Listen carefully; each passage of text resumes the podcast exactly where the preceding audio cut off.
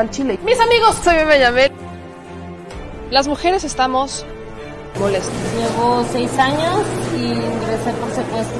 Por mi parte, yo no creo esa enfermedad. Yo. Mucha rezarda y les duela. Bueno, ya saben. Nosotros salimos por la necesidad. ¿no? Gracias a Dios, a lo mejor vamos a volver a comernos dos veces al día. De la crisis que se vive en los hospitales en Tijuana. Aquí las noticias o te enchilan o te dejan picado. Si estás en Puebla y quieres un café que de verdad sepa a café, ve a Georgian Café. Vas a encontrar postres, variedad de cafés y tés, pero sobre todo un precio justo y sabor inigualable. Por la pandemia, su servicio es solo para llevar, pero de verdad no te lo puedes perder.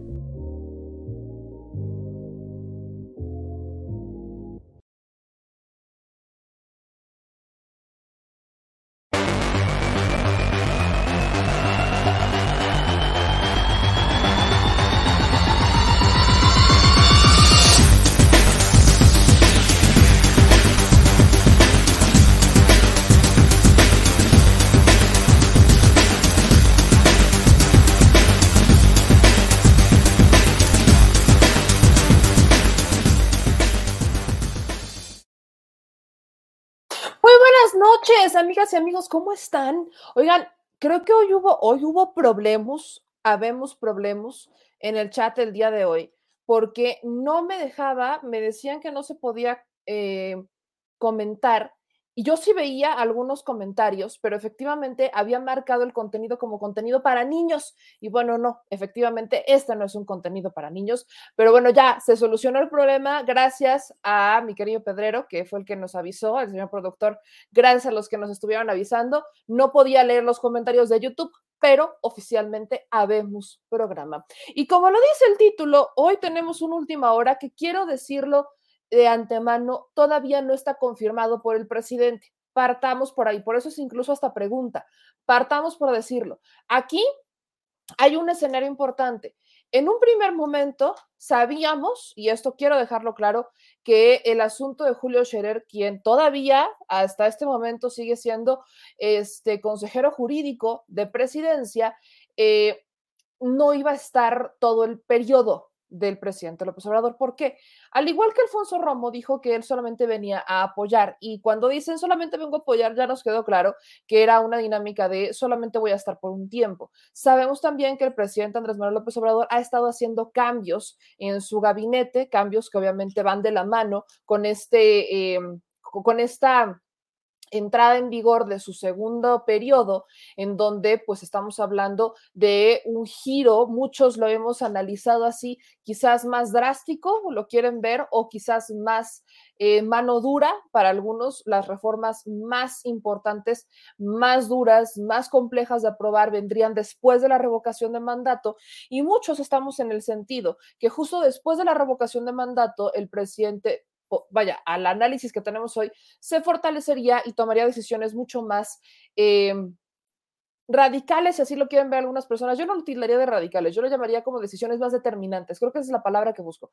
Decisiones más determinantes rumbo a consolidar una transformación o su proyecto de gobierno. Creo que es algo que todos hemos dejado claro en los análisis que se han hecho hasta este momento con lo que el presidente nos ha estado informando. Y Julio Scherer se convirtió en una pieza clave al estar a cargo de la Consejería Jurídica, al ser el que ha redactado documentos importantes para eh, tener este enlace con el Poder Judicial, para solicitar este, algunas cuestiones, intervenciones que hace el Poder Ejecutivo, algunas revisiones que realiza la Consejería Jurídica, apelar a decisiones de jueces, por ejemplo, en materia de amparos, etcétera. Entonces, Julio Scherer ha sido una pieza muy clave. Y el día de hoy se ha estado rumorando ya en la última hora, desde las 8 y cachito de la tarde, este, se ha estado informando, bueno, de la noche, se ha estado informando de una presunta reunión que ocurrió a las 6 de la tarde. ¿Quién es el primero en informar de esta situación? Pues el primero sería Pascal Beltrán del Río, ¿no? Es, es, la primera persona que yo detecté en Twitter que estuvo informando sobre esta reunión. De hecho, Pascal Beltrán del Río hace unas dos horas, y se los comparto porque hay que, hay que decir cómo, de, de dónde sale la información antes de que nos empecemos a ir como Gordon Tobogán. La información viene de este tuit. O sea, desde hace dos horas tenemos esta información. Hay reunión en Palacio Nacional desde las 18 horas. Se anunciará la salida del consejero jurídico de la presidencia. En los próximos días vendrán otros cambios en el primer equipo de gobierno. No es información que podamos confirmar o desmentir. No voy a decir que Pascal Beltrán del Río está mintiendo en este asunto porque creo que a nadie eh, le queda duda que el presidente está haciendo cambios en el primer equipo de gobierno, en su gabinete. Uno de estos fue la propia Olga Sánchez Cordero. Y en el caso de Julio Scherer, Julio Scherer había mencionado que él solamente venía para apoyar. Hasta ahí, hasta ahí se quedó.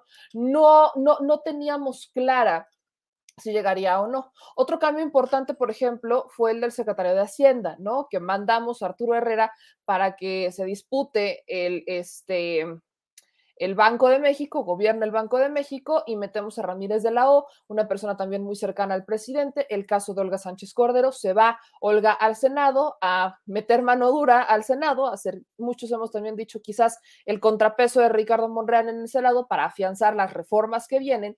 Y entra alguien también muy cercano al presidente que mismo ha dicho primero mi lealtad con el presidente y después con el pueblo, que es el caso de Adán Augusto, exgobernador o gobernador con licencia del estado de Tabasco, que por cierto ya asumió Carlos Merino el día de hoy la gubernatura del estado de Tabasco, como lo habíamos hablado desde la semana pasada. Entonces, yo quiero poner todo esto sobre la mesa para que tengamos claro de dónde sale eh, la información sobre la salida de Julio Scherer. Julio Scherer, eh, obviamente, eh, heredero de el diario Proceso, si lo podemos llamar así, pero fíjense acá, la información empieza a circular de esta manera, ¿no? Muchos ahí decían, si, si Olga Sánchez Cordero se fue a arreglar los problemas en el Senado, muy probablemente Julio Scherer regrese a arreglar los problemas en proceso. No lo sabemos, todavía no tenemos este, una situación, pero aquí están los rumores. Eh, Javier Martín Reyes, que podemos no estar de acuerdo con sus análisis, asume o analiza que Julio Scherer podría estar reemplazando al ministro Franco en la Suprema Corte de Justicia de la Nación. Aquí dicen que para ser ministro se necesita no haber sido secretario de Estado durante el año previo al nombramiento y el consejero jurídico tiene rango de secretario de Estado, ¿no? Aquí él está, él está analizando o quizás eh, poniendo sobre la mesa que la salida de Julio Scherer sería para ir a la Suprema Corte y recordemos que la Suprema Corte es el órgano en el que el presidente no puede incidir, pero le tenía plena confianza a Arturo Saldívar para estar ahí dentro y poder realizar los cambios en reforma judicial competentes para afianzar la 4T, cosa que Arturo Saldívar rechazó este, recientemente, pero no hay información. Eso es a lo que quiero llegar. Acá dice este, Leti Robles de la Rosa retoma el mismo tuit de Pascal Beltrán del Río. El Reforma dice, ya asegura que renuncia Scherer a Consejería Jurídica de Presidencia. Este, Manuel Pedrero también. Hay muchos que están asegurando esta renuncia de Julio Scherer, pero no tenemos la información eh, confirmada por parte de presidencia. Es a lo que quiero llegar. No estamos en posición de mentir o no, de desmentir más bien, de desmentir o no esta información, pero hay que tomar en cuenta que sí Julio Scherer había mencionado en algún punto que él solamente venía a apoyar, así que el cambio no quedaría descartado para mandarlo a un lugar en donde pudiera ser mucho más operativo y de mejor ayuda para esa transformación. Incluso se dan cuenta, pues están citando al Reforma o están citando a Pascal Beltrán del Río, ¿no? Ahora, este Oscar Balmen dice, Julio Scherer se va de Palacio Nacional, se llevará alguno de los 383 sillones de su oficina. El 25 de agosto publicó en MX que la Consejería Jurídica de Presidencia tiene mobiliario valuado en más de 146 millones de pesos, tiene más sillones que personal. Y esto aquí lo ponen, de hecho, en MX. Este, dicen, en promedio cada trabajador cuenta con enseres de 400 mil pesos, imagínense. Ahora aquí dice Mario Di Constanzo, ¿será que la salida de Julio Scherer de la Consejería Jurídica es el inicio de los cambios y seguirán Pemex, Economía y CFE? Economía no creo, economía recién hubo un cambio. Este, luego Jorge Suárez Vélez, ¿no? Dice, se va Julio Scherer, el operador político de López Obrador, habría que hacerle espacio a Dan Augusto y en una de esas como premio se va de ministro a la Suprema Corte. Aquí es Jorge Suárez Vélez quien anda asegurando esto, que este, ah, digamos que es la respuesta a la que ofrecemos esto, ofrece más bien Javier Martín Reyes el análisis de no, no podría irse a la Suprema Corte. Este, Acá hay muchos que dicen, ¿a dónde se iría Julio Scherer? También Astillero, ¿no? Sube un video de a dónde se iría Julio Scherer al renunciar a la consejería jurídica del presidente López Obrador. Hablamos de un personaje que efectivamente es mano derecha. Ahora, si se dan cuenta, vean aquí como proceso, eh, tilda la nota, ¿no? Julio Scherer dejaría la consejería jurídica, pero pone mano derecha del presidente Andrés Manuel López Obrador desde la campaña electoral que lo llevó a Palacio Nacional Julio Scherer Ibarra renuncia hoy al cargo de consejero jurídico de la presidencia de la República. Esta es información de proceso, ¿no? Un portal eh, que, vaya, es de su familia, ¿no? Digámoslo de esta manera. Dice mano derecha del presidente Andrés Manuel López Obrador, desde la campaña electoral que lo llevó a Palacio Nacional, Julio Scherer renunció este martes al cargo de consejero jurídico de la Presidencia de la República. Una vez concluidas las reformas que López Obrador le encomendó, Scherer decidió separarse del servicio público para retomar sus actividades personales a partir de esta misma semana y el presidente estaría por hacerlo público en las próximas horas. Entre las funciones que ejerció Scherer, también tuvo a su cargo la interlocución con el Poder Judicial y fue operador fundamental de la política interior de la administración actual. Sería uno de los principales cambios en el equipo más cercano al presidente, acordado en buenos términos desde el inicio del proyecto del mandatario y refrendado esta tarde luego de una larga reunión que sostuvieron en Palacio Nacional. Esto ya lo asegura Proceso. Dada la relación que tiene Scherer con Proceso, quizás es la fuente más cercana que tenemos, ya que no existe una información, no existe confirmación oficial por parte del presidente Andrés Manuel López Obrador hasta este momento. O sea, al momento de esta transmisión en vivo, no tenemos la confirmación oficial del presidente, eh, pero vaya, insisto, dado a que se acordó desde un inicio que Julio Scherer no se quedaría en toda la administración, como un asunto como lo, un asunto como el que habría ocurrido con Alfonso Romo, pues nos queda claro que podría, podría darse esta situación, no se descarta, y siendo proceso, yo a reforma no lo tomo como, como fuente muchas veces, pero dado que proceso es, vaya, es, hay una relación familiar con proceso, este, quizás es la fuente más cercana que habría. No me imagino a proceso publicando algo de Julio Scherer, este, que sea falso, sino haber confirmado la información, o sea, sin que la hermana le haya hablado y le dice, oye, el cuñado que le haya hablado, oye, ¿renunciaste o no renunciaste? No, no me imagino un escenario así, pero hay que esperar a que el presidente López Obrador informe sobre este sobre la situación, ¿no? Informe si es la renuncia y quién entraría en su lugar. Lo saludo brevemente porque acuérdense que es martes y ah, que si hay temas para combatir la infodemia médica, de verdad que sí. A ver, aquí dicen, este, buenas noches, Lili San. Juan José nos manda muy buenas noches desde Facebook. Dice JRLP, va a otro mejor lugar. Este, luego saludo a nuestros moderadores, a Cris Mereces y de antemano le mando un saludo a nuestra querida Led que se mejore porque tiene COVID, nuestra querida Led. Dice Carlos, ¿quién quedaría en su lugar? Probables. No lo sabemos. Recordemos si hay que tener esto en análisis, que quien quede en su lugar tiene que ser alguien que le apoya a consolidar las reformas y los proyectos rumbo al 2024, a su salida, ya, ¿no? Este, dicen con habla 100%, buenas noches a todas y a todos. Este, luego Julio Scherer es el quien es quien los precios. No, no, no, no, no. Julio Scherer es el consejero jurídico, casi no se le ve. Han sido muy pocas mañaneras a las que ha asistido Julio Scherer. Es un brazo derecho del presidente, pero es jurídico. Solamente ha asistido en dos o tres ocasiones al tema, pero nada más. Y este, lo están confundiendo con este, ¿cómo se llama? El de la mañanera, el del quién es quién Ahorita que me recuerde el señor productor el nombre, porque siempre se me va. Sheffield, lo confunden con Sheffield. Pero bueno, dicho eso, es un tema del que por supuesto seguiremos analizando.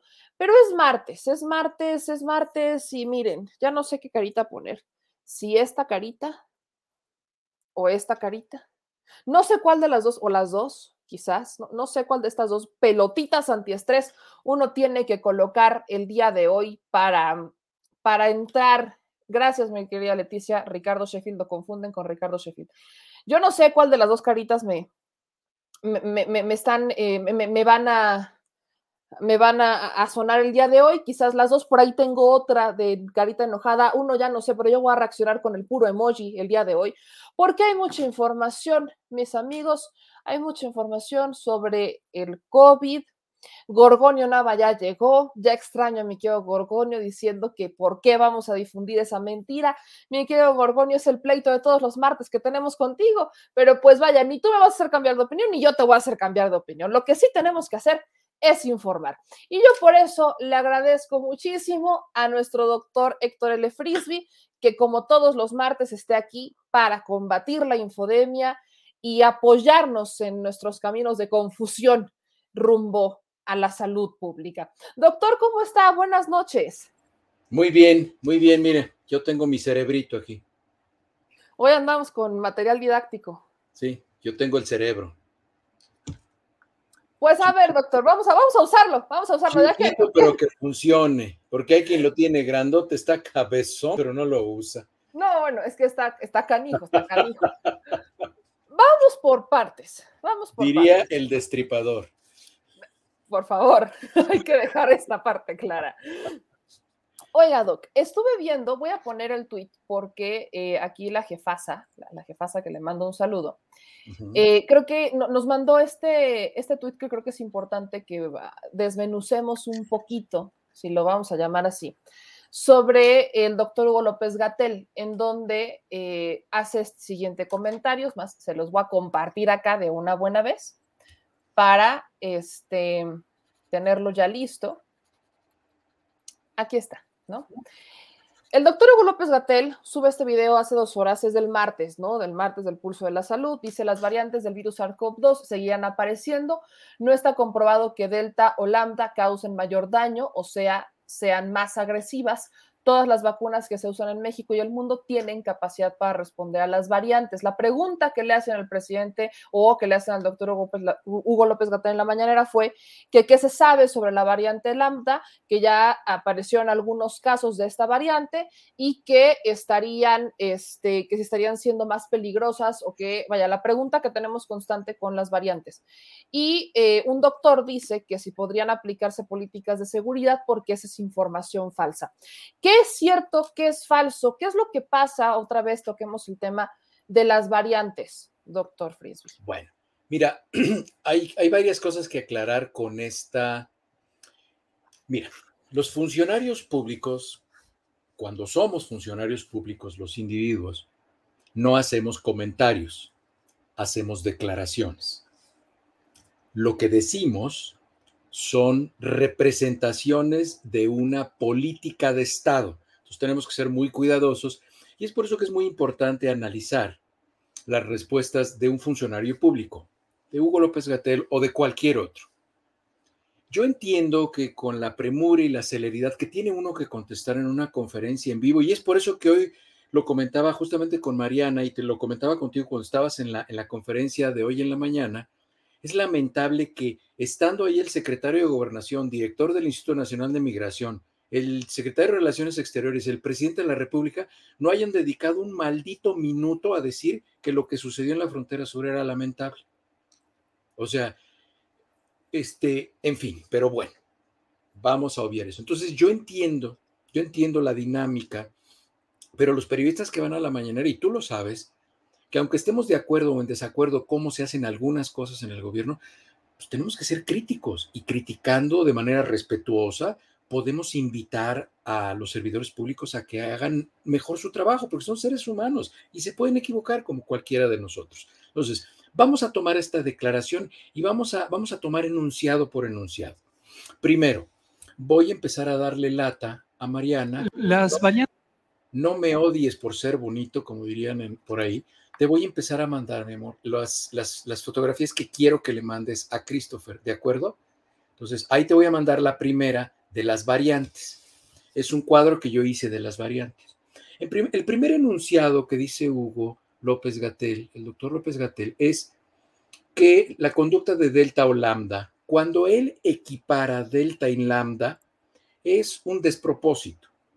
La razón es que delta y lambda tienen una conducta muy diferente. Lambda es una variante que se descubrió desde diciembre del 2020 y es una variante que está clasificada como eh, de interés, no de preocupación. Así es como las divide la Organización Mundial de la Salud, de interés cuando es una que hay que estar observando y de preocupación cuando es una que tiene una conducta mucho más agresiva, que en este caso es más contagiosa y se contagia a más personas. Entonces, equipararlas y ponerlas en la misma clasificación es un error de principio. Lambda, efectivamente, la variante lambda es una variante que se descubrió en Perú, diciembre del 2020, y no nos genera mucha preocupación. ¿Es susceptible a las vacunas? Sí, esa es, una verdad en la declaración del doctor Hugo López Gatel. Todas las variantes hasta hoy son susceptibles a las vacunas. Vamos con la variante Delta. La variante Delta es una variante de preocupación. ¿Por qué? Porque es una variante de preocupación, porque tiene una conducta biológica relevante. ¿Esto qué significa? Que se comporta de una manera que puede ser un riesgo más elevado para algunas personas. ¿Y por qué es así? Lo hemos platicado aquí porque tiene un R0 mayor, es decir, su índice de reproducción es mayor, en vez de contagiar a dos o a tres personas, una persona infectada contagia a cinco, y además que los datos, los eh, síntomas, en caso de ser sintomático el paciente, en ese 20% que son sintomáticos, se presentan en cinco días, no en 10 a 14. Entonces, ahí hay una, hay una imprecisión en la declaración del doctor Hugo López Gatel y que sí funcionan las vacunas, es definitivamente cierto. Aquí lo estamos viendo en el cuadro que yo te estoy proporcionando. Ahí estamos viendo que efectivamente todas las variantes aquí están. Y si se fijan, las variantes de preocupación son alfa, beta, delta y gamma. Son solamente cuatro. Esas son las variantes de preocupación. ¿Eso qué significa? Que son potencialmente las que van a causar problema. El primer enunciado del doctor Hugo López Gatel, y ahí es muy importante hacer una aclaración, él dice que se van a seguir presentando mutaciones y variantes. Eso es absolutamente cierto. Y hay algo que tienen que entender mucho las personas. Entre más personas se contagien, es decir, entre menos personas tengan acceso a la vacuna, entre menos personas usen el cubreboca, entre más personas salgan espacios abiertos a la comunidad, más se va a poder pasar el virus de una persona a otra, le vamos a ofrecer la oportunidad al virus de que se reproduzca con una fotocopiadora diferente, que es la de cada uno tenemos, que es, en realidad no es una fotocopiadora. Si me está viendo alguien que sea médico, inmunólogo, o, por favor, no vayan a decir que no tenemos fotocopiadoras en las células. Estoy tratando de ser didacto, porque por ahí me echaron unos tweets, es que, como dice, imprecisiones, no es una clase de medicina, no sean chistositos, chistositas. Este, entonces, cada persona tiene fotocopia, tiene su transcriptasa, que es el nombre de la, que traduce la información genética dentro de la célula. Entonces, cada persona tenemos una diferente. Cada vez que el virus pasa de la persona A a la persona B y utiliza unas células diferentes con una transcriptasa diferente, le estamos ofreciendo la oportunidad a un virus que genere unas mutaciones distintas, unas variantes distintas, y las mutaciones y las variantes son aleatorias. ¿Esto qué significa? Que es como un volado.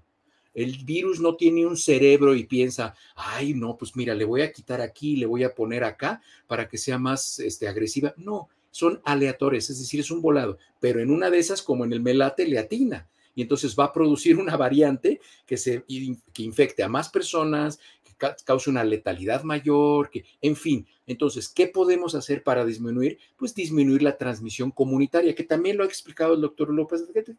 ¿Qué es eso? Cuando nosotros empezamos a documentar que ya se está transmitiendo de manera más acelerada. ¿Cómo lo sabemos? Porque los casos empiezan a subir, los hospitales se nos empiezan a llenar y eso es lo que está pasando ahorita. ¿Por qué? Porque tenemos a la variante Delta que se reproduce, que se transmite más rápido a más personas. Ahora, doctor, hay que dejar esta parte clara que variante que sea, cede con la vacuna. O sea, no hay como de. ¿Con qué vacuna? ¿Con qué vacuna? todas. Todas. Aunque se agarren del sombrero del chongo y se, avienten, se avienten el calzón ahí en Twitter y digan que no, que esta, que la fase 3 y que no, y que sí, que esta, que como viene de tal país. Y todas, todas. Si una vacuna de las que se están aplicando en México o en el mundo no, presenta, no, no fuera protectora, es decir, que no tuviera una eficiencia o una eficacia si consideramos el factor económico. Ahorita les voy a platicar esto porque también me echaron cacayacas ahí en Twitter que porque yo confundo la eficiencia y la eficacia. Ahorita la, ahorita platicamos la eficiencia, la eficacia, eh, ahorita lo platicamos eso. Entonces, eh, si así fuera, que una vacuna no sirviera, cualesquiera que sea, la que ustedes, ay, se me olvidó prender la luz, por eso no me veía, este, si, no funcionara este, alguna vacuna, pues ya estuviéramos viendo un montón de personas en los hospitales casualmente vacunados con X o Y vacuna. ¿Por qué no está sucediendo?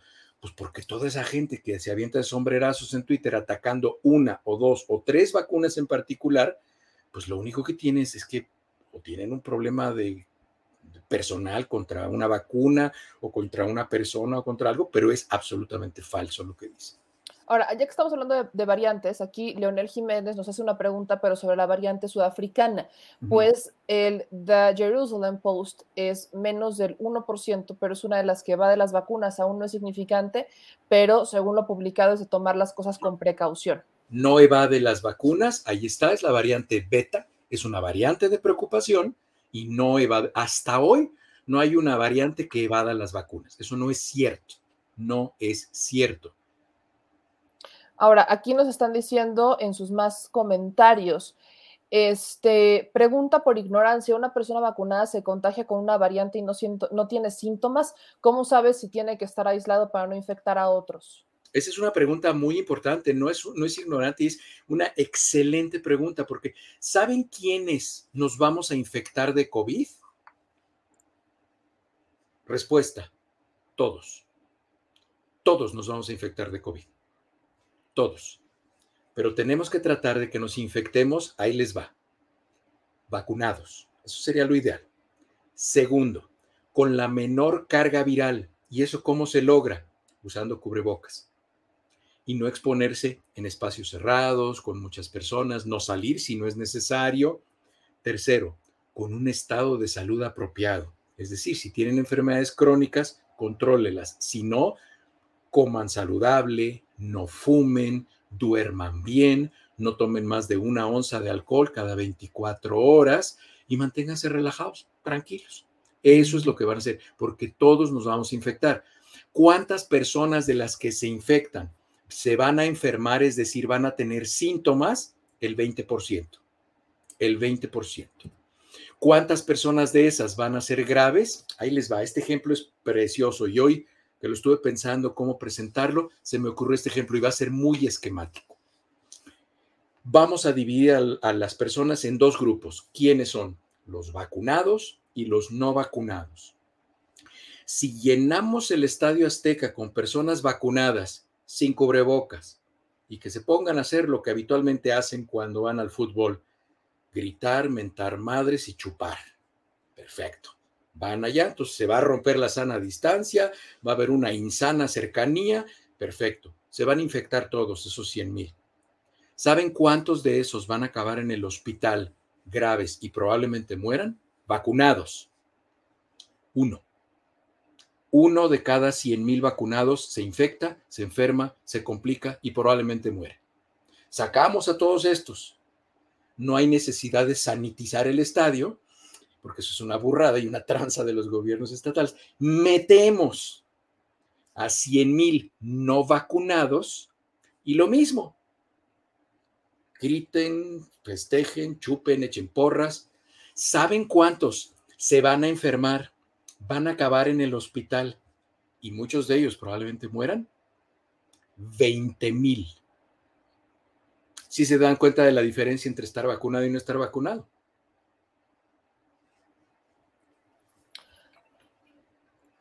Ahora, doctor, tenemos muchas más preguntas eh, y que, por cierto, aquí saldrían, van saliendo muchas sobre las variantes, ¿no? Aquí, por ejemplo. Espérame tantito, me, me, dice ahí Josimar Yáñez, pone unas risitas ahí con gotitas, no sé qué significan los. le, le, dimos al mismo comentario, es justamente. Yo conozco gente vacunada que murió. ¿Qué cree Josimar? Yo conozco más que usted. Pero eso no significa que las estadísticas mienten. O sea, es que yo no entiendo por qué es esa mentalidad del yoyismo. Es que no. A ver, les voy a poner este ejemplo. A ver, ahí les va. Imagínense, yo tomo una, es que eso es tramposo, eso que hace.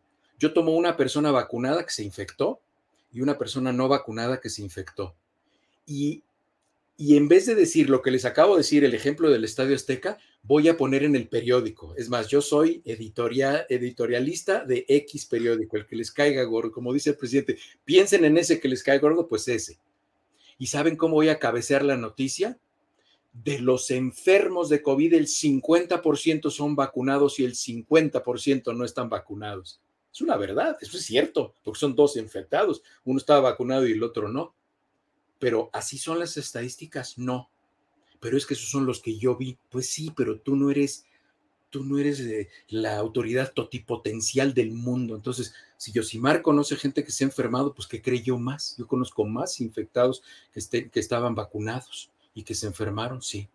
Pero la mayoría de las personas, es decir, no la mayoría, todas las personas que se infectan, se enferman, este, se complican y mueren vacunados, ¿qué creen? Son personas que tenían comorbilidades, personas mayores de 70 años, en fin. Entonces, tenemos que ser muy cuidadosos con los comentarios. Ahora sí, me, me, disculpa la interrupción. Y es que justo es el comentario que iba a tomar, porque hoy me hicieron un comentario en Twitter y yo aquí leo todo, porque para eso es. Claro. Eh, el queretano, eh, Orgullo de México, dice, es seguro que este martes de la salud, el experto Héctor L. Frisby, la gran influencia, no sé de dónde sacan gran influencia, pero muchas gracias, este, solo se van a ocupar, solo van a escuchar la narrativa de vacúnate sin importar cuál te pongas, pero no tocarán el tema. En México, un hombre sano de 46 años fallece un minuto después de que le inyectaran.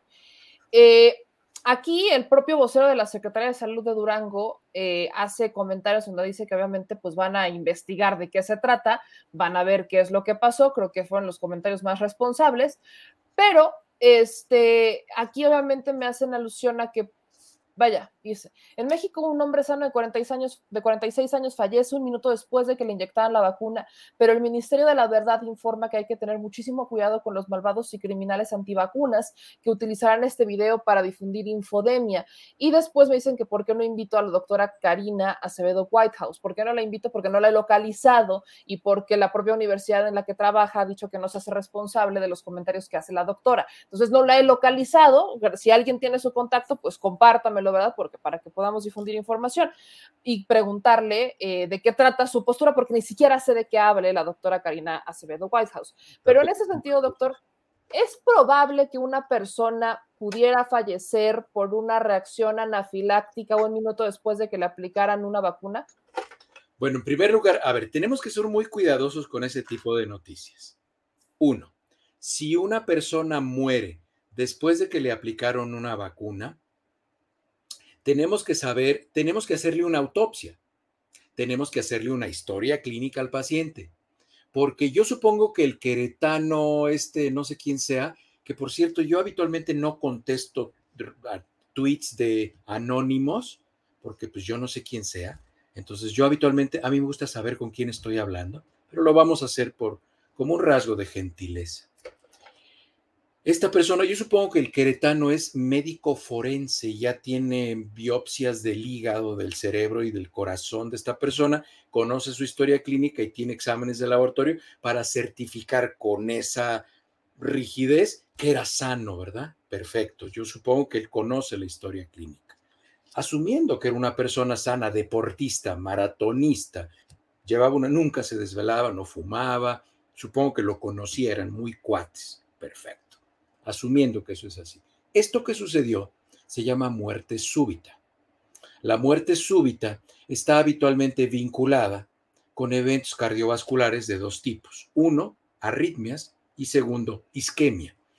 Esto no es nada nuevo para quienes practicamos medicina. Yo supongo que el queretano, pues bueno, él debe ser un médico muy conocedor, un científico muy avesado, él también tiene este tipo de conocimiento y es por eso que con esa seguridad eh, dice que está relacionado con la vacuna y que no voy a hablar de ello, porque yo no hablo de esas cosas. Entonces, es una irresponsabilidad asegurar que esta persona murió por la vacuna.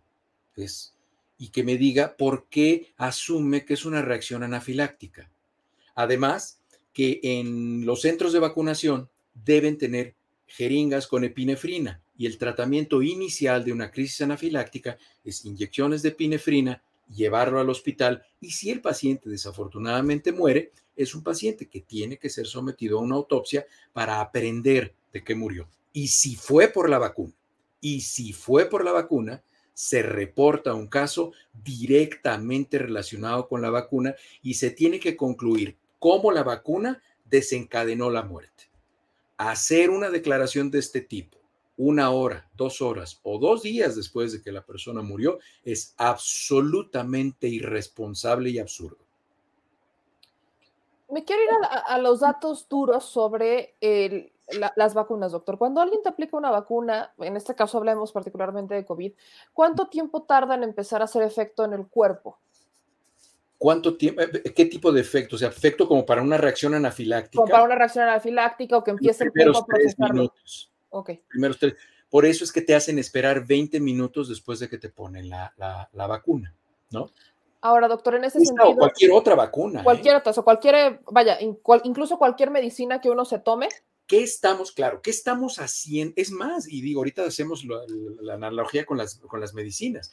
¿Qué estamos haciendo cuando aplicamos una vacuna? Estamos provocando al sistema inmunológico lo estamos irritando. ¿Para qué? Para que identifique algo extraño y produzca inicialmente sustancias muy agresivas que se llaman sustancias vasoactivas. ¿Esto qué significa?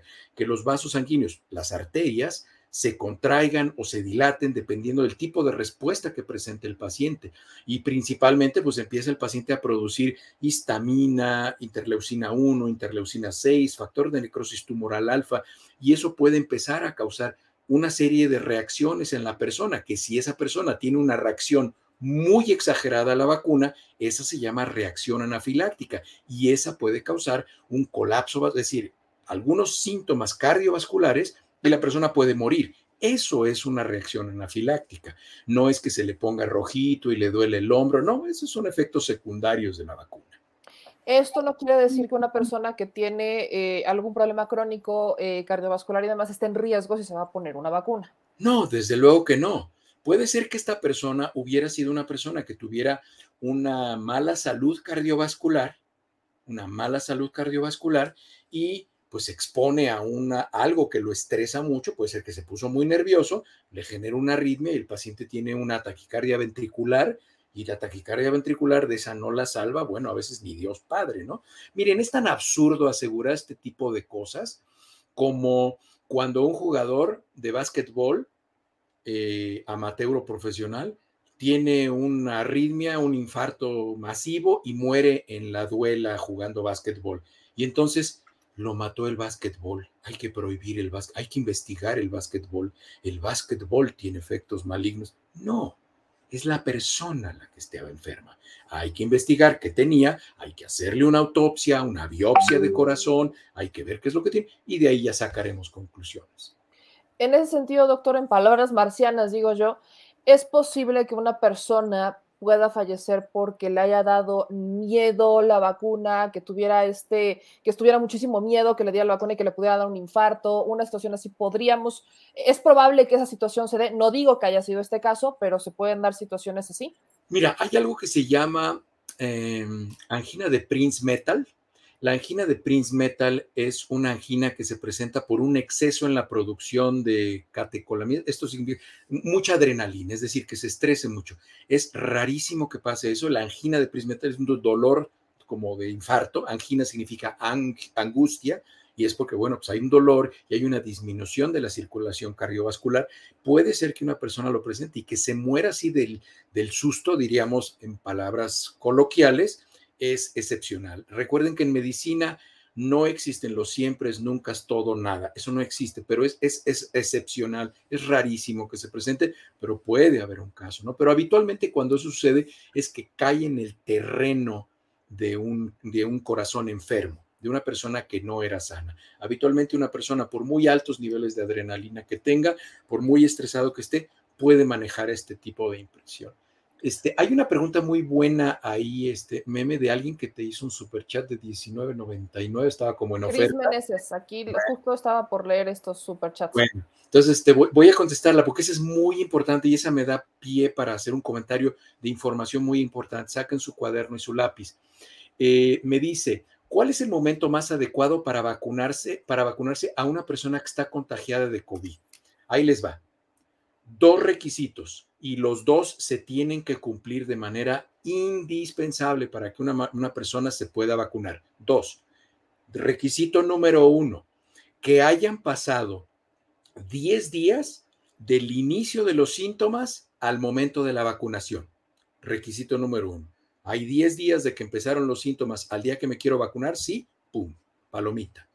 Segundo requisito, que eh, hayan pasado 24 horas, 24 horas por lo menos, que no tengo fiebre.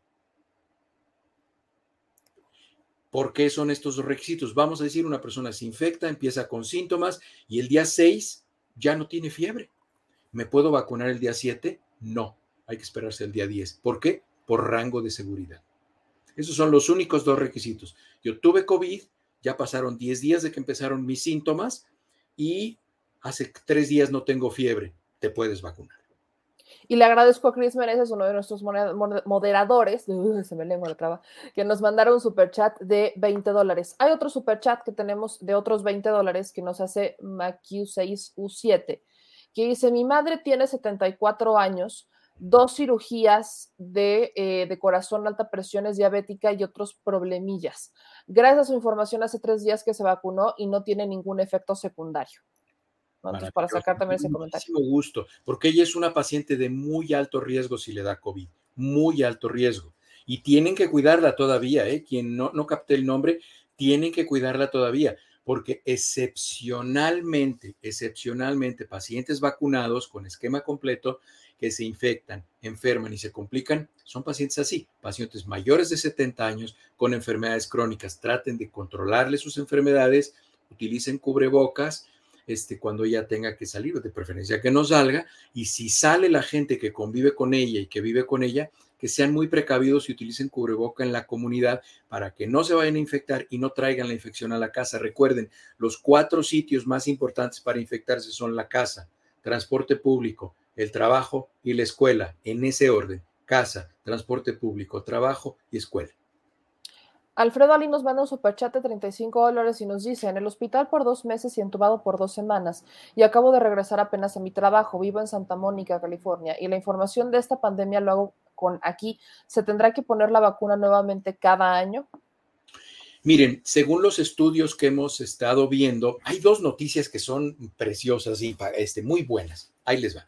La primera es que tal pareciera, como estamos observando cómo muta, cómo presenta variantes eh, SARS-CoV-2 que causa la COVID, y lo comparamos con el marco más estudiado que tenemos, que es influenza, hemos visto que los cambios que presenta relevantes para variantes es ah, cinco veces más lento de los que lo presenta influenza. Entonces, hacemos una inferencia, una inferencia, es decir, suponemos con base en lo que sabemos o asumimos con base en lo que sabemos que la vacuna de SARS-CoV-2 que causa la COVID-19 tendrá que ser aplicada cada cinco años en vez de cada año.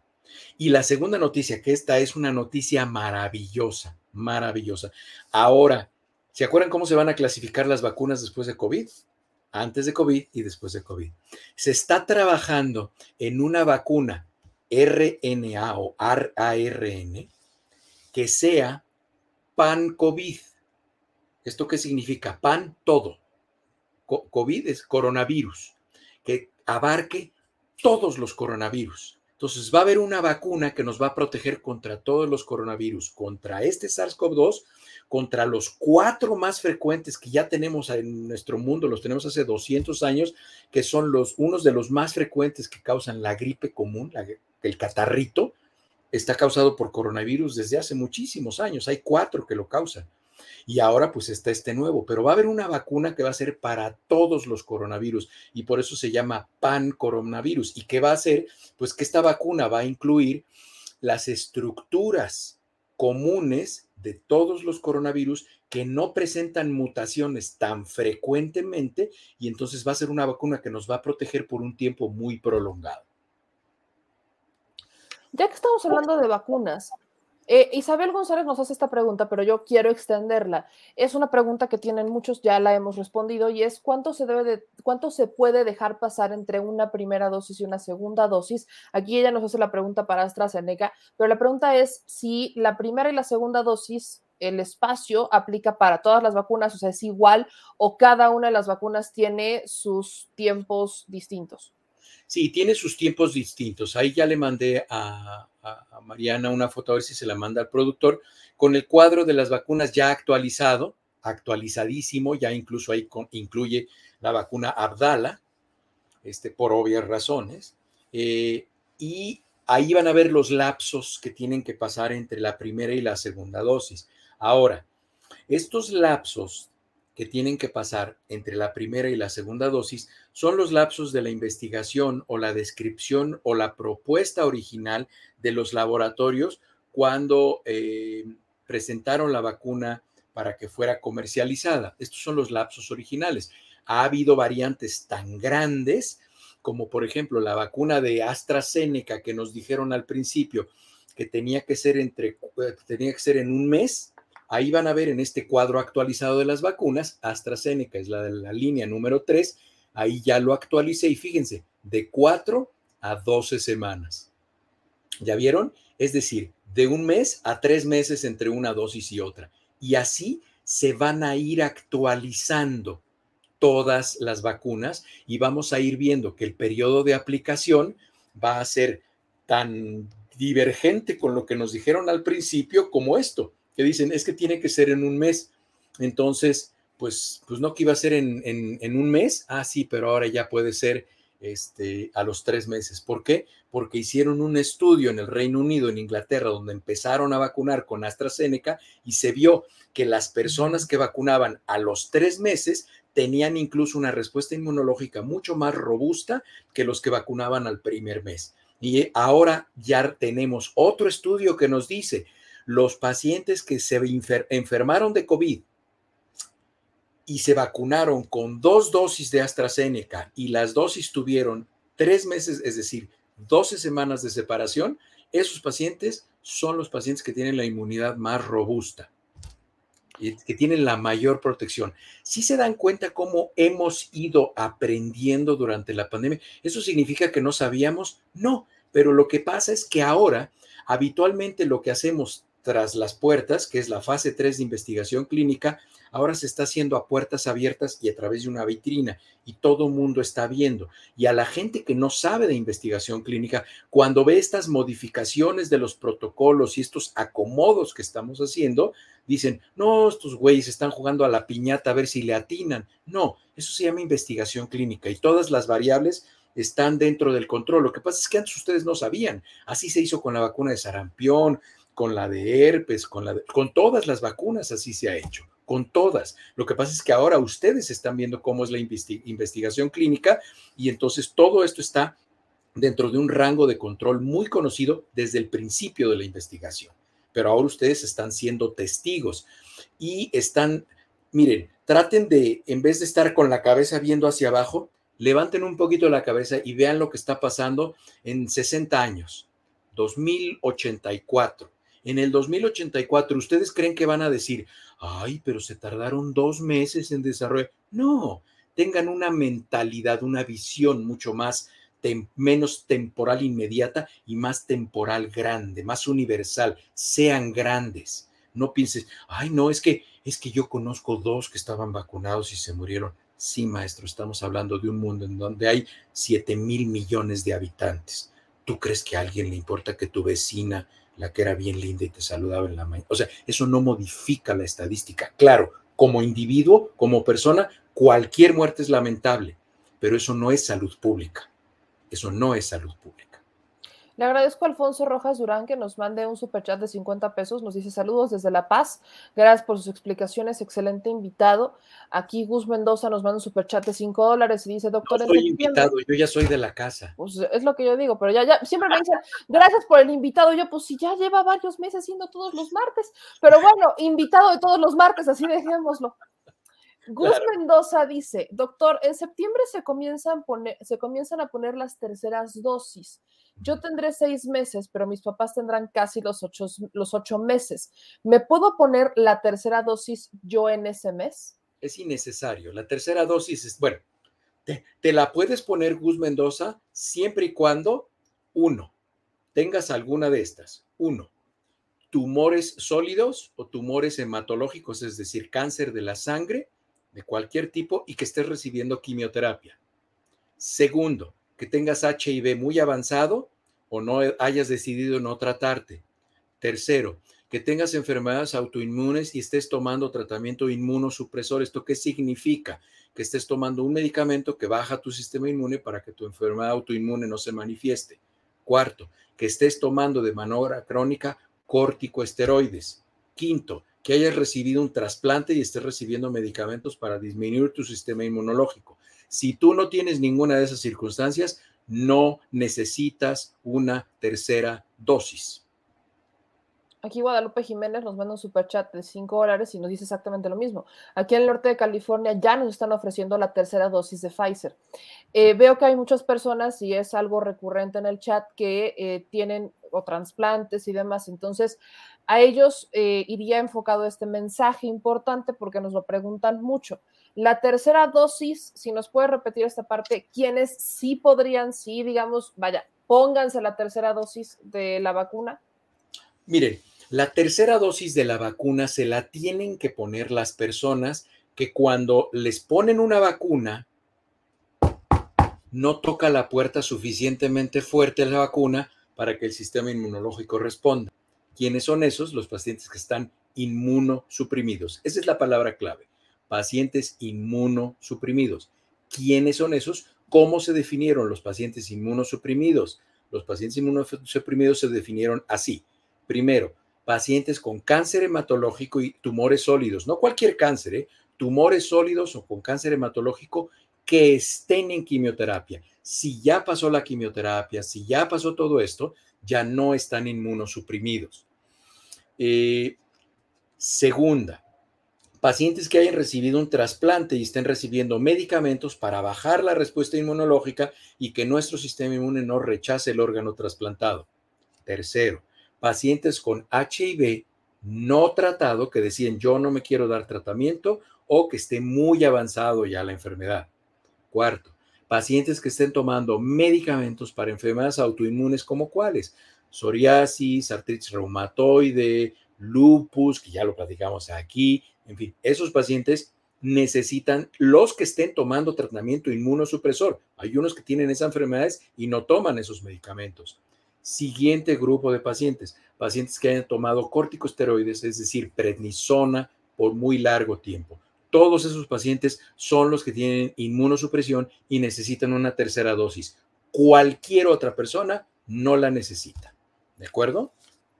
Nos vuelven a preguntar, eh, las, las vacunas siguen siendo la pregunta que si Cancino es verdad que necesita dos dosis y si es así, ¿en dónde se puede corroborar esta información? No, no necesitan dos dosis. Cancino nunca dijo eso en su publicación, así como tampoco lo dijo Johnson y Johnson, que es la otra vacuna de una sola dosis. Lo que dijeron y lo que ustedes están haciendo es que están viendo a través de la vitrina las variantes, las, no voy a utilizar la palabra variantes, los diferentes protocolos que se están ensayando en la fase 3 en todos los laboratorios, en todos. Y una de esas variantes son las terceras dosis. Una de esas modificaciones al protocolo son las terceras dosis. Otra es la dosis de refuerzo en esquemas de una sola dosis, como Cancino y Johnson Johnson, que son las únicas en el mercado de una sola dosis. ¿Qué es lo que pasa? Que si a un paciente vacunado con Johnson Johnson o Cancino le pongo una dosis de refuerzo a los seis meses, observo sus anticuerpos ah, neutralizantes, los linfocitos T este, linfocitos B activados y veo que se elevan de manera importante. ¿Eso significa que si no se los pongo los otros bajan? No. ¿Eso significa que los vacunados ya no están protegidos? No. Simplemente ustedes están viendo a través de la vitrina que en una de las variaciones que se hizo del protocolo original se encontró que esto eleva la protección en nuestros pacientes. ¿Para quién pudiera ser esto útil? pues probablemente también para los inmunosuprimidos, que es lo que se está haciendo ahorita, estudiando grupos de pacientes inmunosuprimidos que se vacunó con una sola dosis, que son bien poquitos, porque casi todos los inmunosuprimidos se les pusieron esquemas de dos dosis. Entonces hay que escoger bien a los pacientes. ¿Cuánto es un estudio? Fíjense, ¿cuánto es un estudio fase 3 robusto, sólido, en relación al número de pacientes? 2.000 a 4.000 pacientes.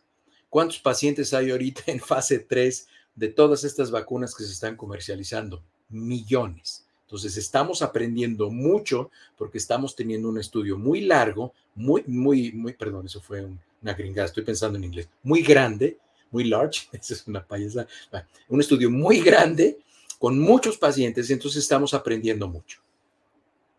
Beren Ramos nos hace este comentario y nos da un superchat de 129 pesos. Nos dice que qué mensaje le mandaría a padres que ya no quieren completar las vacunas de sus hijos menores de edad debido a la infodemia y que no creen las vacunas. No solamente hablemos de COVID, sino vacunas en general para los niños. Mira, para estas personas que no quieren vacunar, yo supongo que este, la persona que lo está preguntando pues es un padre que no quiere vacunar con segunda dosis a sus hijos y él dice que, pues bueno, él conoce a alguien, un amigo del vecino, ¿no? Miren, yo no estoy aquí para convencer a Ana, porque por ahí veía que algún trasnochado ponía este doctor patrocinado por los laboratorios. Miren, yo saben, y hay un tuit de esto, ¿eh? Yo saben a quién quiero convencer de que se vacune. A nadie. La gente que yo quiero, la gente que yo amo, ya está vacunada. Los demás, hagan lo que quieran. Yo les estoy dando información y ustedes decidan lo que quieren hacer. Si un padre no quiere vacunar a sus hijos porque no tiene confianza, porque lo único que está haciendo es que los está exponiendo a que les dé COVID y se pongan malitos, se puedan agravar y tengan secuelas por el resto de su vida. Si así es, y así lo decidieron, y están conscientes y no pueden decir es que yo no sabía y es que yo le puse una veladora y le recé a San Quilmas petateado. No pueden decir nada de eso. Sabían que había consecuencias asúmanlas y díganle a sus hijos. Yo decidí no vacunarte y si te da COVID y tienes consecuencias o te mueres, asumo la responsabilidad. Eso es lo que tienen que hacer como padres. Así de sencillo. Y quiero aclarar aquí a Beatriz RH que estamos hablando de vacunas en general para menores. En México todavía no nos han dado luz verde para vacunar a niños. Todavía no se ha dado, aquí en México no se ha dado esa luz verde, entonces aclaro esta parte. Aquí tampoco, aquí en ninguna parte del mundo están los protocolos y es muy probable, y creo que es la tercera vez que lo digo aquí, y anótenlo, anoten la fecha y si, y si fallo, díganme, o sea, a finales de septiembre, principios de octubre van a empezar a salir las primeras vacunas para menores de 12 años. ¿Qué vacunas van a ser las primeras? ¿Las mejores? No, van a ser las primeras que salieron. ¿Cuáles son? Pfizer, Moderna. Aclarado el punto.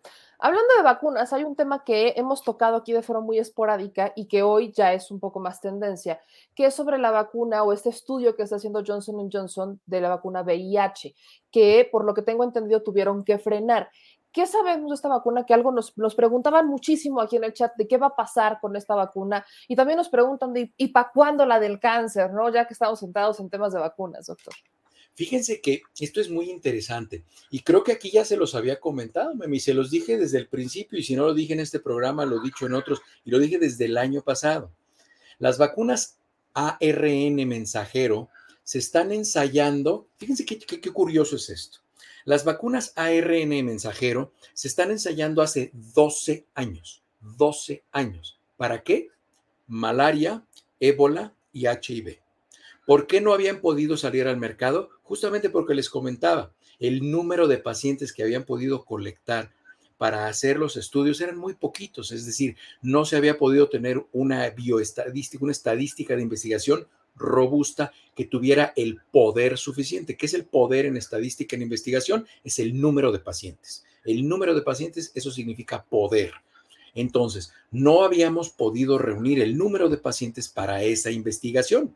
Entonces, ¿qué pasa? Que entonces esas estructuras de investigación, con esos, vamos a utilizar una palabra que no es científica, esos moldes de la investigación, lo único que hicieron es que se usaron ahora para la vacuna de SARS-CoV-2, que causa la COVID-19. se usaron para eso y estamos viendo unos extraordinarios resultados en la población.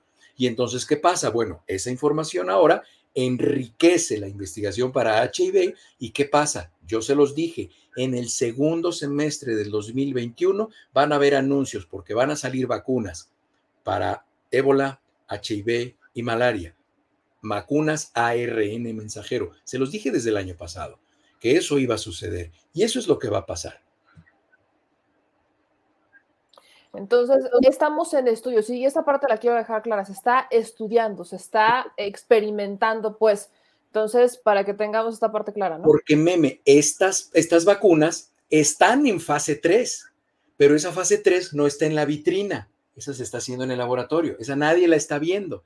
Y entonces, por favor, por favor, las personas que ven este programa, cuando salga la vacuna de HIV, no vayan a decir, ¿y la fase 3 cuándo se va a hacer? Esa ya se está haciendo. Lo que pasa es que ustedes no se están enterando porque no está en la vitrina como está la de SARS-CoV-2. Y el hecho de que ah, aquí. Perdón, y el cáncer, porque ya me dijeron. Y la del cáncer, ahí viene también. Esa de cáncer, y fíjense, esa vacuna va a ser, y se acuerden, cuando ustedes vean, cuando ustedes, cuando ustedes vean que sale la vacuna del cáncer, la vacuna contra el cáncer van a ser vacunas, fíjense, personalizadas y van a venir en un frasquito y va a venir en forma de capsulitas. Ese es el futuro de la medicina. ¿Por qué? Porque cuando el cáncer se junta con el código genético de la persona, con mi código genético, vamos a decir, a mí me da cáncer de pulmón y se junta con mi código genético, es diferente cuando le da cáncer de pulmón al productor de meme y se junta con, con su código genético es diferente. Ese tercer ente que se llama cáncer, que es una combinación de los códigos genéticos, entonces va a haber una vacuna para ese cáncer en esa persona.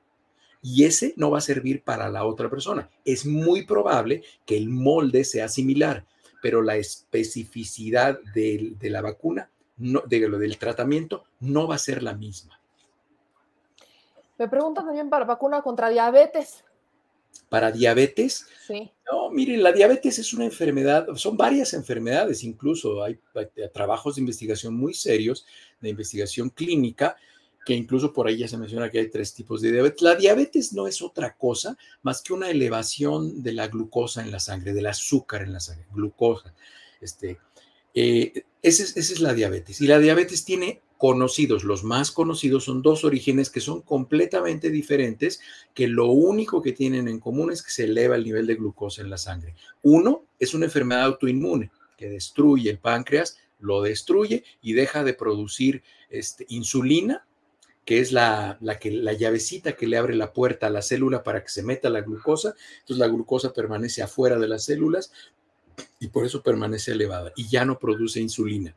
La otra diabetes es una enfermedad que inicialmente empieza por defectos en los receptores de las células que no permiten que la glucosa pueda entrar a las células, los transportadores de glucosa, en fin, es un mecanismo bastante complejo que este no es el sitio para explicarlo. Pero eso es lo que sucede. Como verán, son dos enfermedades completamente diferentes, pero el síntoma que tienen las dos en común es que se eleva la glucosa de manera importante. La historia natural, es decir, qué pasa con los pacientes que tienen la diabetes tipo 2, la historia natural de esos pacientes es que si no se controlan bien, o incluso si se controlan bien, pero pasa mucho tiempo, es que como ellos tienen persistentemente niveles elevados de glucosa, eso obliga al páncreas a que esté produciendo cantidades importantes de insulina y, el, páncreas se va a fatigar y al final de la enfermedad van a necesitar también insulina, porque el páncreas ya no va a producir insulina, como fue desde el principio con los otros pacientes. Eso es lo que pasa. Entonces, un paciente que tiene diabetes tipo 2 que necesita empezar a utilizar insulina es porque ya pasó mucho tiempo y probablemente ha tenido procesos de elevación de la glucosa y eso está relacionado con daño cardíaco, daño visual, daño al cerebro. No es que la insulina les cause todos esos daños, ¿de acuerdo? Abusados. Ya podremos trabajar ya podremos, digo, podemos platicar más de esto en un programa que dediquemos a la diabetes, que es un tema interesantísimo, pero ahorita estamos con esto de las vacunas y eso, platicamos de eso. Vamos justo con el tema de las vacunas, voy con las últimas preguntas. Dice Gil Ram, pregunta al doctor qué sabe sobre los registros de la CDC en Estados Unidos de muertes y reacciones adversas graves relacionadas con la vacuna. Te puedes meter, tú te puedes meter a la página de la, es, no es del CDC, es de la FDA y se llama VAERS.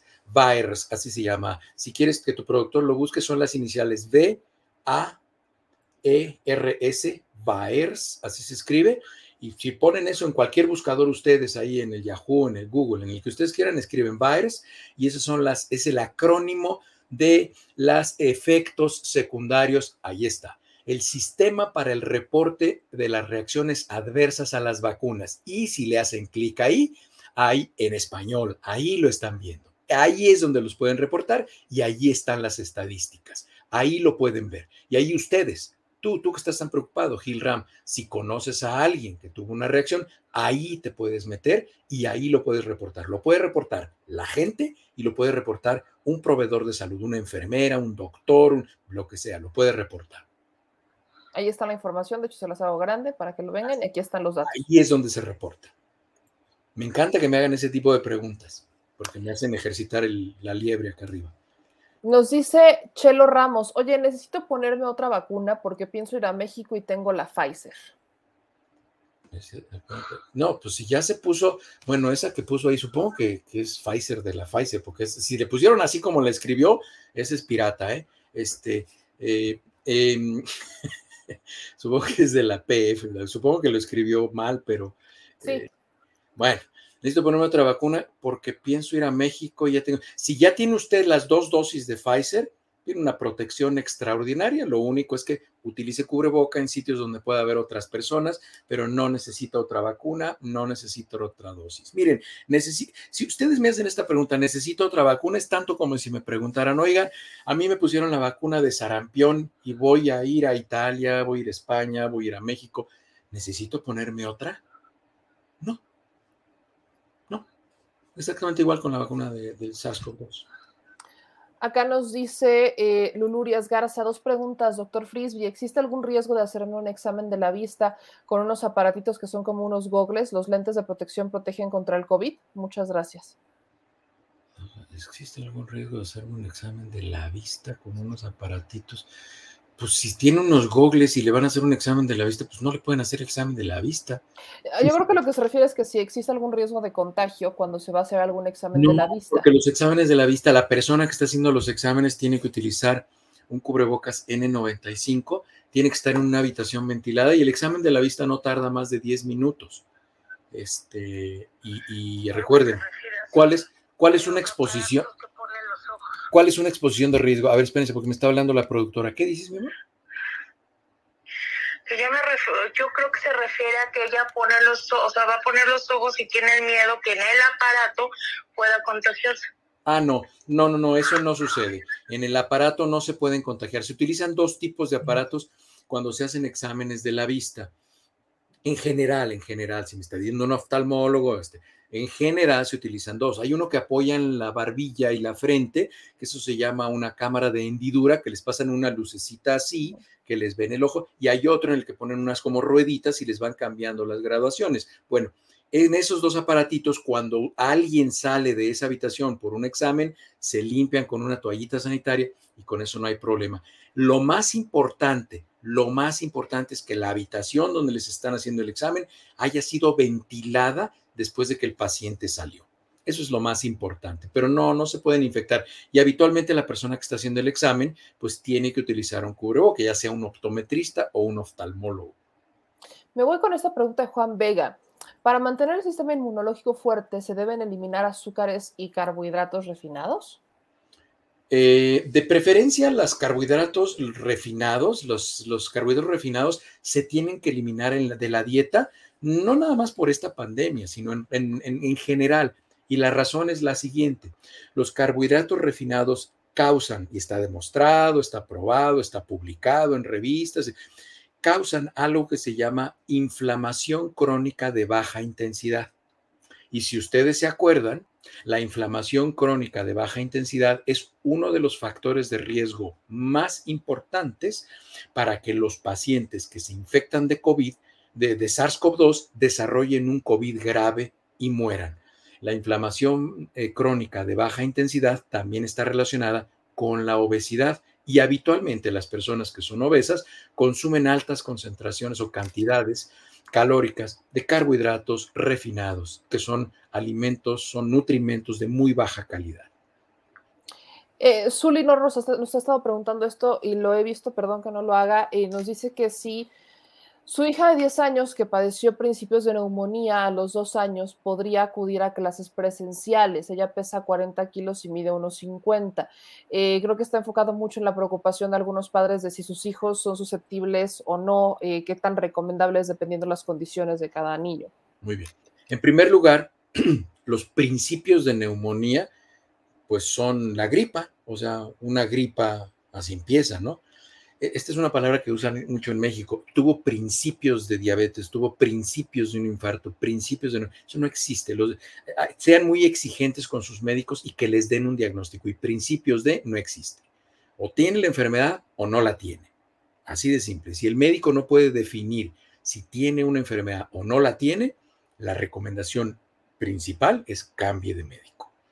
Eh, los principios de neumonía no existen. Si su hija tuvo neumonía, le dieron antibióticos y estuvo en la casa o en el hospital, su hija tuvo neumonía y los pacientes que tienen neumonía les dan tratamiento antibiótico, se curan. Recuerden que las dos enfermedades que se curan en medicina, las otras se tratan, se manejan, se vigilan, son las enfermedades infecciosas y los, y los casos de cáncer en etapas clínicas tempranas.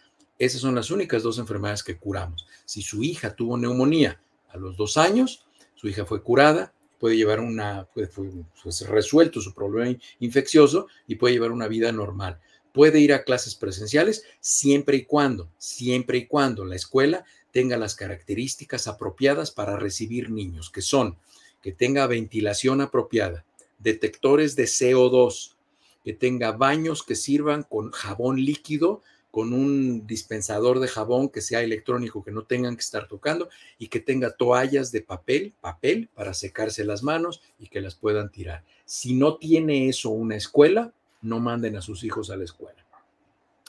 Y con eso nos vamos porque nunca nos lo habían hecho y este, recordarles a todos los que quedaron con preguntas pendientes, que ya son muchas que hemos estado respondiendo en emisiones pasadas, que el viernes hay transmisión en el canal del Dr. Frisby para que continuemos y el próximo martes aquí le seguimos. Ya saben que esta es casa, es casa de todos los martes con el Dr. Frisby, el Wiki Frisby. Así Pero esta pregunta... Ajá, nada más quiero hacer una aclaración de los cubrebocas. Traje este cubrebocas. Los cubrebocas tienen dos lados, porque me lo han preguntado. Los cubrebocas habitualmente, si alcanzan a ver, este tiene un color azul y del otro lado tiene un color blanco. Entonces, tiene dos colores, uno.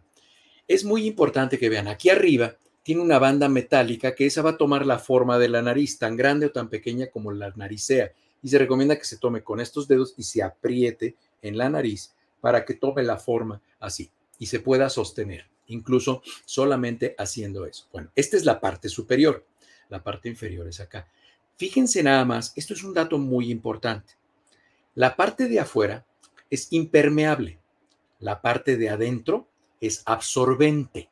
¿Por qué? Porque absorbe la humedad de nuestra respiración y evita que salga. La parte de afuera es impermeable y evita que, la, que lo que esté suspendido en el aire se pueda meter. Si ustedes lo utilizan al revés, si ustedes lo utilizan al revés, entonces pues están eliminando la utilidad este, la utilidad del cubrebocas.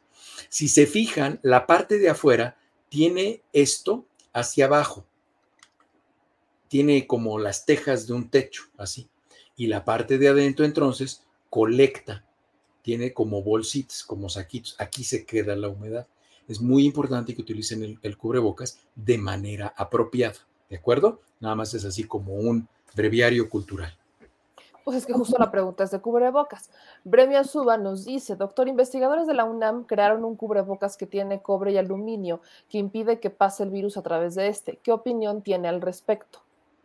No lo conozco, no lo conozco y opinar de algo que no conozco es irresponsable.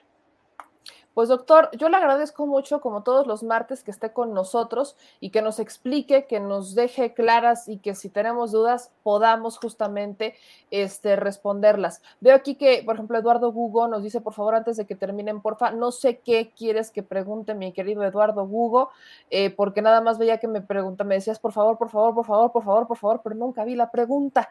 Entonces, si nos puedes apoyar con la pregunta y si no, vaya, ya saben que no hay problema porque tenemos eh, transmisión el próximo martes y tenemos este, el canal del doctor Frisby los viernes. ¿Es a las 7? Eh, sí, es a las 7 horas de la Ciudad de México, programa en vivo en mi canal de YouTube, Héctor L. Frisby, y este, se ha ido poniendo bueno. Este, eh, fíjate, voy a tratar, voy a tratar, estoy ya casi seguro, este viernes invité al doctor, al vocero de laboratorios Cancino, lo invité y va a estar en el programa para hacerle preguntas, para pasar las preguntas que están en Twitter, que causan mucha inquietud, hacérselas al doctor. Y es muy probable también que me vaya a acompañar algún, algún médico en, adicional en el programa para que empezar a tener invitados, invitados que participen y pues, bueno, este, eh, que se enriquezca el programa para servirle a la gente, ¿no? Entonces los esperamos este, y pues los invito. Veo que Mario Dimas ha puesto por lo menos 20 mensajes que dice que soy una persona muy ignorante, que invites a la doctora, a la, que invita a Karina Acevedo Juejas. No sé quién sea la doctora Acevedo Juejas, pero muchas gracias Mario por tu comentario. Todos somos ignorantes, eso significa que ignoramos parte del conocimiento. El conocimiento es vasto e inmenso. Te ofrezco que voy a tratar de ser un poco menos ignorante y agradezco tu comentario y que tengas muy buena noche. Aquí está el comentario de Eduardo Hugo, que es alérgico a la penicilina. Entonces, doctor, vamos a tener que cerrar como ya extrañábamos cerrar en este espacio. Yo sé que usted lo extrañaba, yo también y la jefasa también. ríete, por favor, ríete. ¿Quiénes se pueden vacunar si son alérgicos, si no son alérgicos, si tienen diabetes, si no tienen diabetes? ¿Quiénes sí se pueden vacunar, doctor? Muy bien. Las únicas personas que no pueden recibir la segunda dosis de una vacuna de esquema de dos dosis son las personas que hayan tenido un choque anafiláctico en la primera dosis. ¿Qué es un choque anafiláctico? Es aquel en el cual la persona empieza a no poder respirar apropiadamente, eh, puede perder el conocimiento, se le puede bajar la presión y necesita recibir una inyección de epinefrina y tiene que ser trasladado al hospital y permanecer en observación. Si ustedes tienen cualquier otro tipo de alergia, cualquier otro tipo de enfermedad, pueden vacunarse y no está contraindicado. Y le agradezco a Héctor Soriano Palma que nos dice yo soy alérgico a la penicilina y a las sulfas, ya me vacuné con Pfizer sin ningún problema ni reacción me hizo. Muchas gracias, lo hemos logrado. Doctor, lo seguimos en sus redes sociales como HL Frisbee, aquí está. El viernes a las 7 en su canal, muy interesante la información que nos está, brindando y nos veremos el próximo martes para otro gustoso y hermoso, informativo Wiki Frisbee. Que estén muy bien y acuérdense, úsenlo, no es un objeto ornamental, se llama cerebro. Muchas gracias, Doc. Nos vemos el próximo martes. Que estén bien, hasta luego. Pues ahí está la información, ahí está la información. Miren, yo ya no sé con cuál de los dos, de las dos caritas termina, si con esta, con esta. Hagan las votaciones. Ahí, si ustedes están en Facebook, tienen la forma de hacer votaciones, pues dime con cuál carita quieren que le hagan, de cuenta que este es el me gusta y ese es el me encanta. ¿Con cuál nos quedamos después? ¿Cómo calificarían la sección de Wiki Frisbee después de terminar este martes de la salud? Acuérdense que sí, de hecho, ya me pasaron algunos contactos para que vayamos invitando a nuevos doctores. Me pasaron el doctor de un cardiólogo, un teléfono de un cardiólogo. Eh, conozco, por ahí también me pasaron el contacto de, eh, de un doctor también que ha tenido casos de COVID en Puebla que se volvió como muy, muy, muy conocido en, en, mi rancho, le digo yo, que no es un rancho, ¿verdad?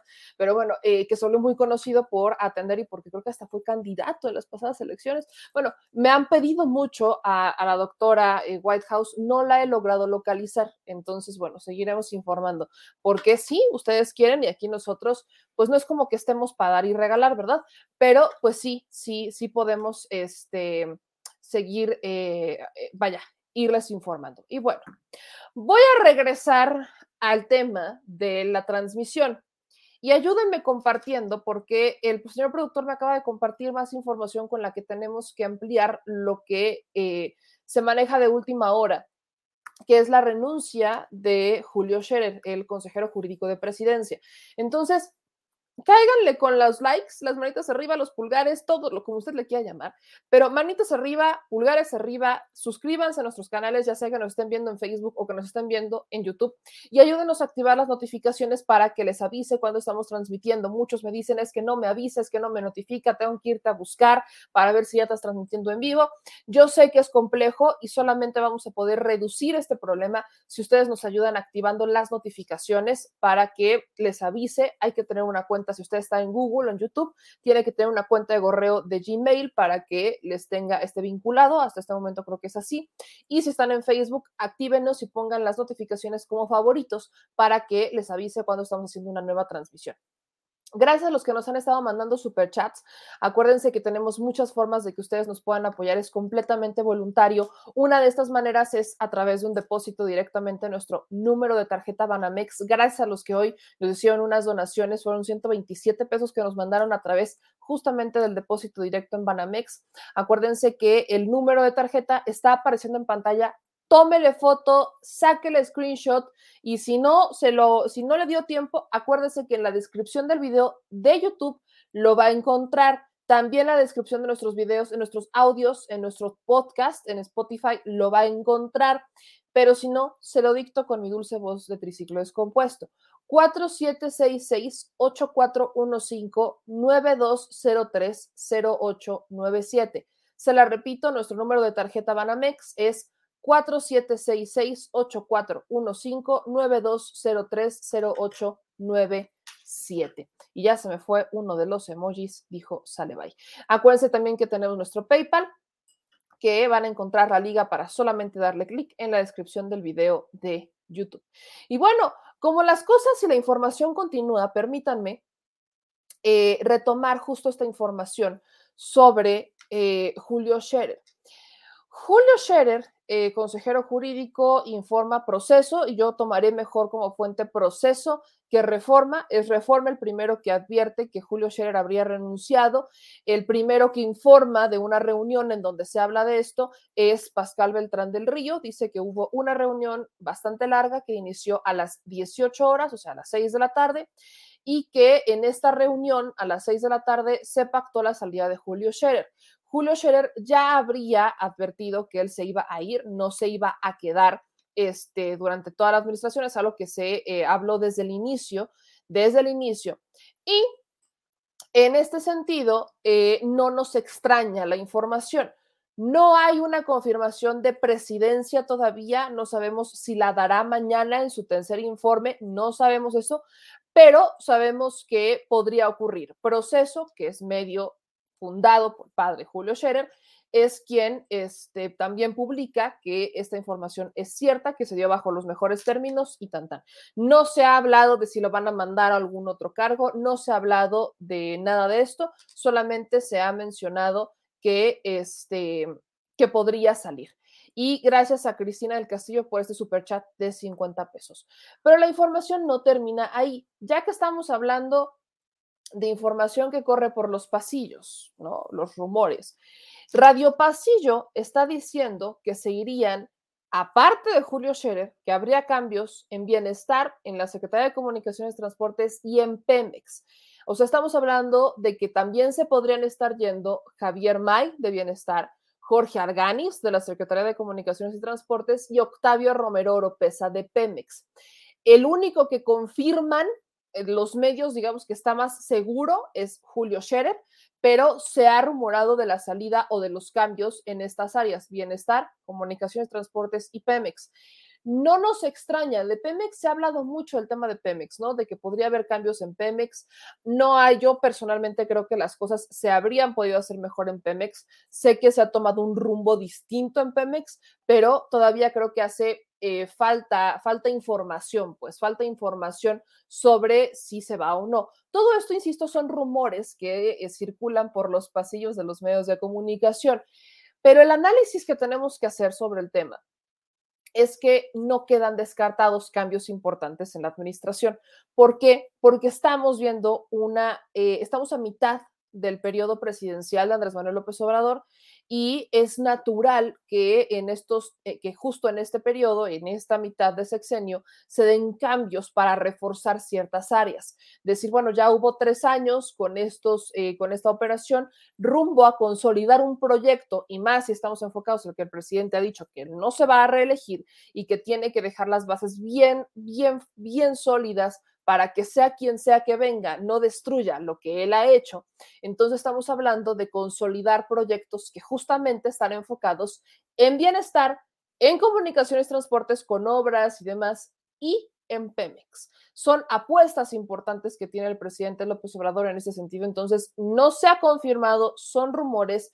Mañana hay que estar pendientes del informe del de, eh, presidente López Obrador, no por lo que nos va a informar de actividades o logros, porque nos ha mantenido informados en todas las mañaneras, pero hay que leer muy bien entre líneas lo que va a decir. El análisis tiene que, enfocar, tiene que estar enfocado en lo que no nos dicen las mañaneras, en lo que no nos dice los lunes, en lo que no nos dice, por ejemplo, un día como hoy. Tiene que estar enfocado el análisis sobre el tercer informe en qué es lo que está dejando saber el presidente sobre lo que viene, no lo que ya hizo. O sea, este tercer informe de forma usual es para que nos diga qué es lo que ha hecho, qué es lo que ha logrado a tres años no es tan necesario con este presidente porque lo hace todos los días. Todos los días informa algo distinto, todos los días responde una pregunta, entonces nos mantiene informados de lo que está haciendo día a día eh, y también de lo que no se hace, también de lo que no se hace. Pero en este informe va a dar luces de lo que viene, cambios que vienen rumbo a los próximos tres años de gobierno. Por eso este informe es importante, porque el análisis tiene que estar enfocado hacia el futuro y no tanto hacia el presente. Y dicho eso, acá eh, quiero leer algunos de sus comentarios que este, nos dicen por acá.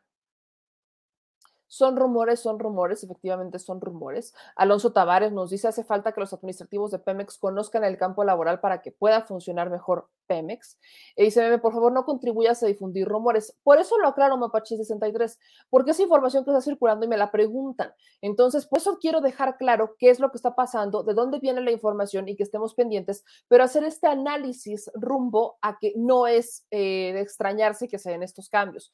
Repito, faltan las confirmaciones oficiales, al menos en el caso de Scherer, del presidente López Obrador, que es, digamos, el más rumorado y el que podría ser más cierto, pero hay que estar eh, pendiente de esto, ¿no? Ahora, eh, mañana no va a haber conferencia matutina por el tercer informe de gobierno del presidente, cierto, el informe va a ser a las 10 de la mañana.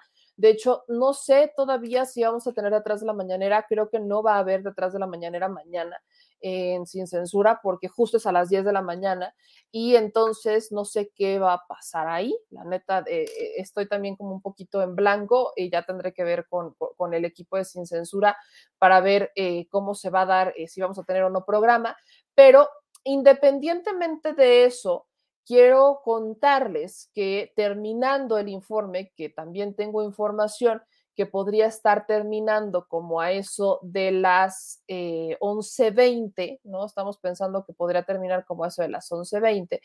Eh, vamos a estar en la octava. Justo les decía ayer y estoy buscando acá el promo que me mandaron, aquí lo tengo. Es el, el promo que me mandaron de la octava para que eh, se los comparta a todos ustedes, para que lo puedan ver, pues, porque va a ser una mesa de análisis y yo le agradezco muchísimo al equipo de la octava que eh, nos haya tomado en cuenta para hacer este análisis. Miren aquí, les comparto en dónde estaremos. Esto sí es un, esto sí es un hecho. Terminando el informe, aquí estaremos. Por la octava, la mesa de análisis sobre el tercer informe de gobierno del presidente Andrés Manuel López Obrador, conducido por Jesús Escobar, quien tendrá como invitadas a la maestra historiadora Carla Mote, a la directora de Discurseros, Jaina Pereira, a la directora de The México News, Meme Yamel, y a la doctora, abogada y activista, Paola Zavala, miércoles primero de septiembre, a las 11 de la mañana, por la octava. Tengo que decir que siento raro de escuchar ese promo. Va, va que voy a mentir, yo siento así como de. "Mm". Hasta el productor, cuando lo escuchó en la mañana, dijo: Ah, caray. Sí, sí, sí, sí, se siente raro, se siente raro. Pero bueno, gracias a Juan Carlos Ramírez Morales que nos manda un superchat de 100 pesos. y Dice: Buenas noches, bebé. Disculpa la insistencia. Te volví a enviar la denuncia que te comenté anoche, pero ahora a este correo. Muchas gracias, Juan Carlos. Déjame la reviso con todo gusto y le damos seguimiento. Y bueno, hay otra cosa que quiero, eh, que quiero comentar, que quiero comentar sobre eh, los panistas. Fíjense que, que no, no, no deberían ser como muy, no, no, deberían de ser mucho mi tema, pero esta vez lo serán y les voy a decir por qué. Eh, hay un diputado federal que no, no rindió protesta, aguas con eso, pero estoy hablando de un diputado federal electo en Irapuato, que está acusado por abuso sexual en contra de una joven. El asunto es que esta podría no ser la única acusación de este tipo contra el panista. Y hablo del diputado electo Jorge Alberto Romero Vázquez. Acá tengo una fotografía de el susodicho. ¿Por qué quiero hacer este comentario? Porque yo hoy alzo la voz y volteo y digo y pregunto y exclamo, llámese eh, eh, como le quieran llamar. ¿Qué no se supone que ningún violador podía estar en el poder, que no deberían ni siquiera de haber sido postulados. ¿Qué, qué no se supone que en eso estábamos? Porque bueno, hemos visto muchos casos en donde eh, se han dado estos cuestionamientos y con toda razón, ¿no? Mientras estén, eh, y, mientras estén este, eh, siendo investigados, pues hay que esclarecer los asuntos. Pero, miren, este joven, eh, Jorge Alberto Romero Vázquez, tiene una denuncia por una presunta agraviada que relató que Romero Vázquez se ofreció a llevarla a su casa y en el camino aprovechó para abusar sexualmente de ella. Debido a esta acusación, Jorge Romero Vázquez no rindió protesta como diputado federal del PAN el pasado domingo, sino que su lugar fue ocupado por su suplente, Salvador Tobar.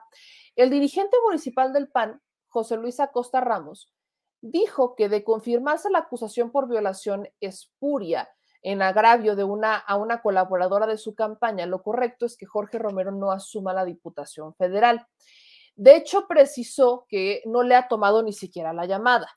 Y dice, eh, cito, eh, es una muy desagradable noticia con la que amanecimos el día de hoy. Yo creo que de confirmarse esto, lo correcto es no asumir el tema de la posición.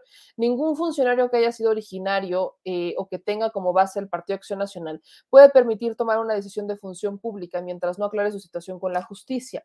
Detalló que desconoce la información de la que aseguró se ignoraba durante los últimos días y aseguró que no se encubriría esta situación. Dice que van a esperar, ¿no? Este, cuál es el avance de la información que se tiene. El PAN pidió al diputado electo, a Jorge Romero, que no rindiera protesta hasta que no se aclarara la investigación en curso en contra de él por presunta violación. El dirigente estatal, Román Cifuentes Negrete, compartió una postura sobre el caso a través de su área de comunicación y dijo que la investigación tiene que llegar a las últimas consecuencias. Él eh, fue electo por el Distrito 9 en Irapuato, y eh, en su audiencia está por ser acusado de abuso sexual en contra de una joven. Se compartió que en cuanto el partido tuvo conocimiento, le pidieron no acudir a rendir protesta y demás. Eh, se habla de que no podrían ser, que estas podrían ser solamente unas de muchas acusaciones al tema. Todavía está en investigación. Este es un tema que está este, sobre la mesa.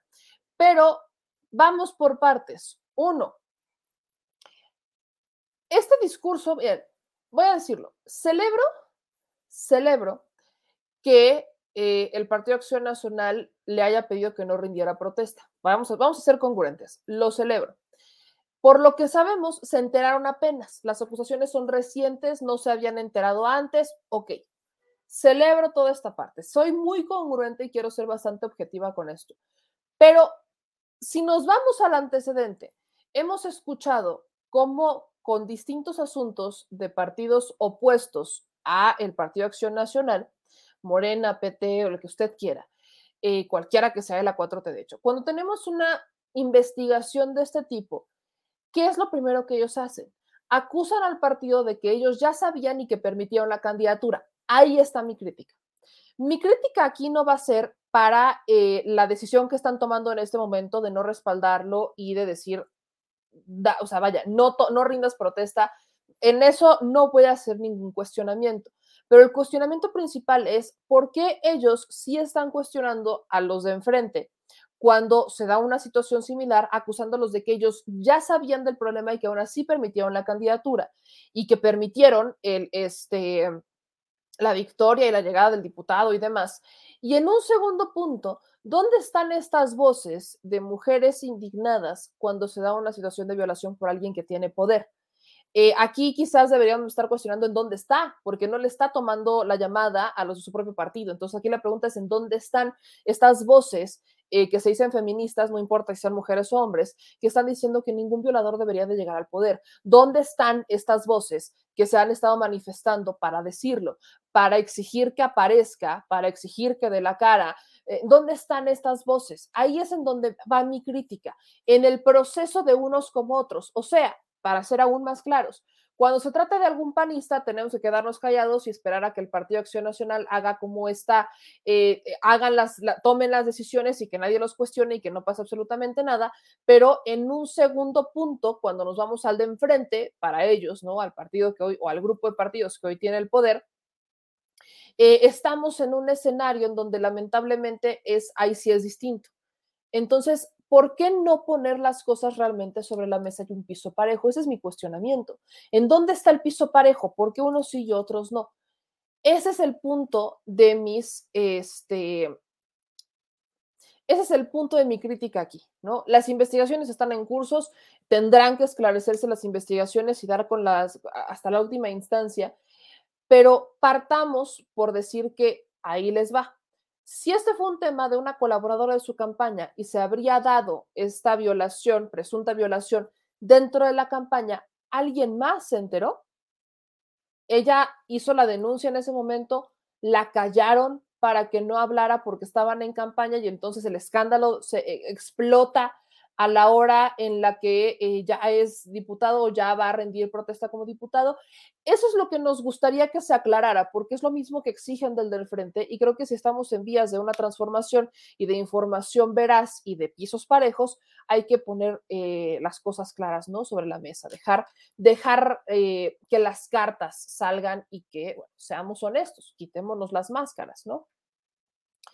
Eh, dicen acá, Mario Dimas, no bloquean a nadie, si no les gusta la crítica, son lo mismo que los piranistas fanáticos de, de sus narcogobiernos. No bloquean a nadie, solamente bloqueamos por ahí, vi que teníamos un troll, un bot que andaba buscando que fueran ustedes a ver sus videos triple X. A eso sí, a eso sí, me los bloquean, por favor, mis queridos moderadores. Y eh, al final ya saben que las opiniones aquí son completamente válidas. Dice, mañana va a salir en primera plana de reforma este diputado del PAN acusado de violación y con demanda y todo? Una muy buena pregunta también de Lupita, porque bueno, en el caso de Félix Salgado Macedonio o de Saúl Huerta fueron primera plana. Eh, nada más quiero recordarles, ellos también son poder. es un poder legislativo, a ellos también se les cuestiona. Dicen acá, eh, Montana, según ya me iba, pero en realidad, si no, ya quédate, Montana. Esperanza dice que están metiendo ruidos. Ah, caray, ah, caray. ¿Será el chamuco? Aquí nos dicen, pero es Franco si tomó protesta, aún no son sentenciados. Franco sí toma protesta porque es el suplente. Eh, él sí toma protesta porque para él, creo tengo entendido que no hay acusación. Sin embargo, para este el diputado propietario, que es del que estamos hablando, sí hay. Y aparte de Guanajuato, ¿no? Por cierto. Eh, dicen, saludos, ya llegó Mario Antonio Chávez, ya llegó y nosotros ya casi nos vamos, mi querido Mario Antonio. Pero bueno, y hablando de que ya casi nos vamos, eh, quiero, hay una lamentable noticia que quiero también compartir con ustedes. Bueno, son dos, son dos noticias que quiero compartir con ustedes. La primera es sobre una joven, no sé si usted se acordará, esto fue ayer, ¿no? Eh, que se empezó a buscar, ¿dónde queda? Aquí está, eh, quiero ponerles la fotografía de Ana Karen Salud, señor productor. ¿No? Asenté que era Ana Karen. Ah, gracias. Pensé que había estornudado. Eh, Ana Karen García Díaz es esta joven que lamentablemente falleció. Es una mujer de 19 años que viajaba en una motoneta en compañía de su novio cuando ambos fueron arrastrados por una corriente de agua. Esto eh, se inició eh, una búsqueda y fue localizada hoy sin vida en el desagüe de Tula Hidalgo. Eh, ¿Cómo inicia esta historia? Bueno, ella fue arrastrada por la corriente que provocó la lluvia del domingo, fue localizada en Tula. El alcalde de Tlanepantla, donde se dio la desaparición en el Estado de México, lo dio a conocer. Explicó que alrededor de las 18 horas le informaron que los restos de una mujer con las características físicas y de vestimenta de la víctima fueron hallados en el desagüe de la ciudad hidalguense. Ellos fueron notificados por parte del Ministerio Público de Tula que fue encontrado el cuerpo. El alcalde mexiquense agregó que los trabajos para localizar a Ana Karen se suspendieron porque ya no había condiciones, ya era tarde y estaban a la espera de las noticias que surgieran en Tula. No obstante, aseguró que guardaban la esperanza de que se tratara de alguna confusión y que si así es, continuarían con la búsqueda de la joven. La, ella desaparece porque fue arrastrada por una corriente que dejó la tormenta que se registró en el municipio de Tlanepantla el pasado fin de semana. La Comisión de Búsqueda de Personas del Estado de México emite una ficha para su eh, localización y eh, pues ella estaba viajando en una motoneta en compañía de su novio Denis cuando ambos fueron arrastrados por la corriente en las, por las intensas lluvias. Esto ocurrió particularmente en la colonia Lázaro Cárdenas, primera sección. El último lugar donde se vio con vida Ana Karen fue en las inmediaciones de la calle Club Alpinos Arquero, Alpino Arqueros, perdón, en donde el agua la arrastró, mientras que su novio logró sujetarse de un poste y luego fue rescatado. Estas son las imágenes que tenemos de eh, momento en el que pues, está el, el arrastre ¿no? de, la tormenta. Ahí están, él se está sujetando de, de, un poste y lamentablemente ella no, no pudo. A él, a él sí lo rescataron, pero ella no se pudo sujetar de nada y eh, terminó apareciendo su cuerpo sin vida ya el día de hoy, el cuerpo de Ana Karen. Esto, insisto, es la información que tenemos ya hasta el momento para que también la pudiéramos compartir con todos ustedes y que este, tuvieran ¿no? la, la, la, actualización bastante lamentable del caso de, de Ana Karen.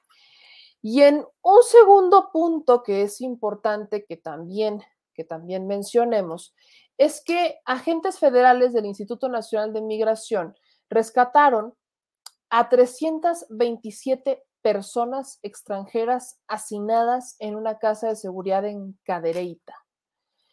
Mire usted nada más estas, estas imágenes, ¿no? Miren nada más estas imágenes que les estoy poniendo en pantalla, que aquí preparó eh, eh, producción. Vean nada más de lo que estamos hablando. Permanecían sin agua, alimentos y en condiciones infrahumanas de vulnerabilidad que ponían en riesgo la vida de menores de edad. Fueron identificados alrededor de 120 niñas, niños y adolescentes. Se contó con la colaboración de la Agencia Estatal de Investigaciones, la Guardia Nacional, Policía Municipal y Fuerza Civil.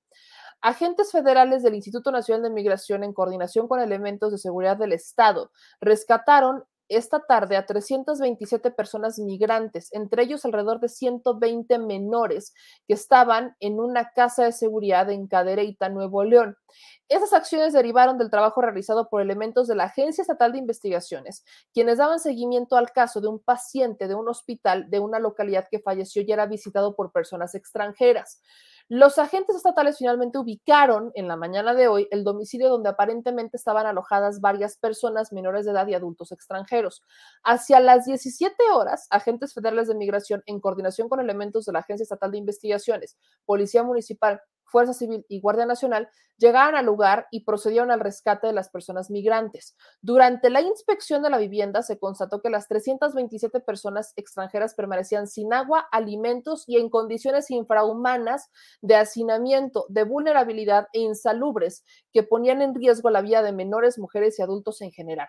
El instituto, recordemos que depende de la Secretaría de Gobernación y refrenda el compromiso por salvaguardar el respeto a los derechos humanos. Avísenles a los del sur porque, híjole, los que trabajan del otro lado hacen exactamente lo opuesto, ¿no? Creo que aquí valdría la pena también resaltarlo, unos por otros. No podemos generalizar y decir que todos los funcionarios del Instituto, Nacional de Migración eh, violan los derechos humanos, no, no, lo podemos decir. Pero tampoco podemos decir que no lo hacen, porque tenemos imágenes muy claras de algunos eh, que lamentablemente, pues como fue en Chiapas, están pateando la cara de migrantes y que lamentablemente ningún reportero le hizo la pregunta a Marcelo Ebrard. A mí no me dieron la palabra, ya les expliqué por qué. Y por si esto fuera poco, tenemos también este escenario en donde no se ha dado un posicionamiento más allá del estamos investigando del Instituto Nacional de Migración. Aquí, ¿quién tendría que haber brincado? Me va usted a disculpar. Adán Augusto. Él es el que tendría que haber dado la información porque el, Instituto Nacional de Migración depende de él. Hay quienes dicen que, eh, y eso ya, vaya, se me hace bastante aventurado mencionarlo de esta manera y no lo creo porque es una falla que ha tenido el Instituto Nacional de Migración desde hace mucho tiempo, no es nueva, que es la bienvenida que le da migración a Dan Augusto. Si lo quieren ver como un asunto meramente atemporal, digamos, es la bienvenida, ocurrió de forma casual, pero no es un tema en contra de Dan Augusto, no va por ahí. ¿Por qué? Porque el Instituto Nacional de Migración ha tenido fallas como esta y peores, ¿no? A lo largo de la historia de migración.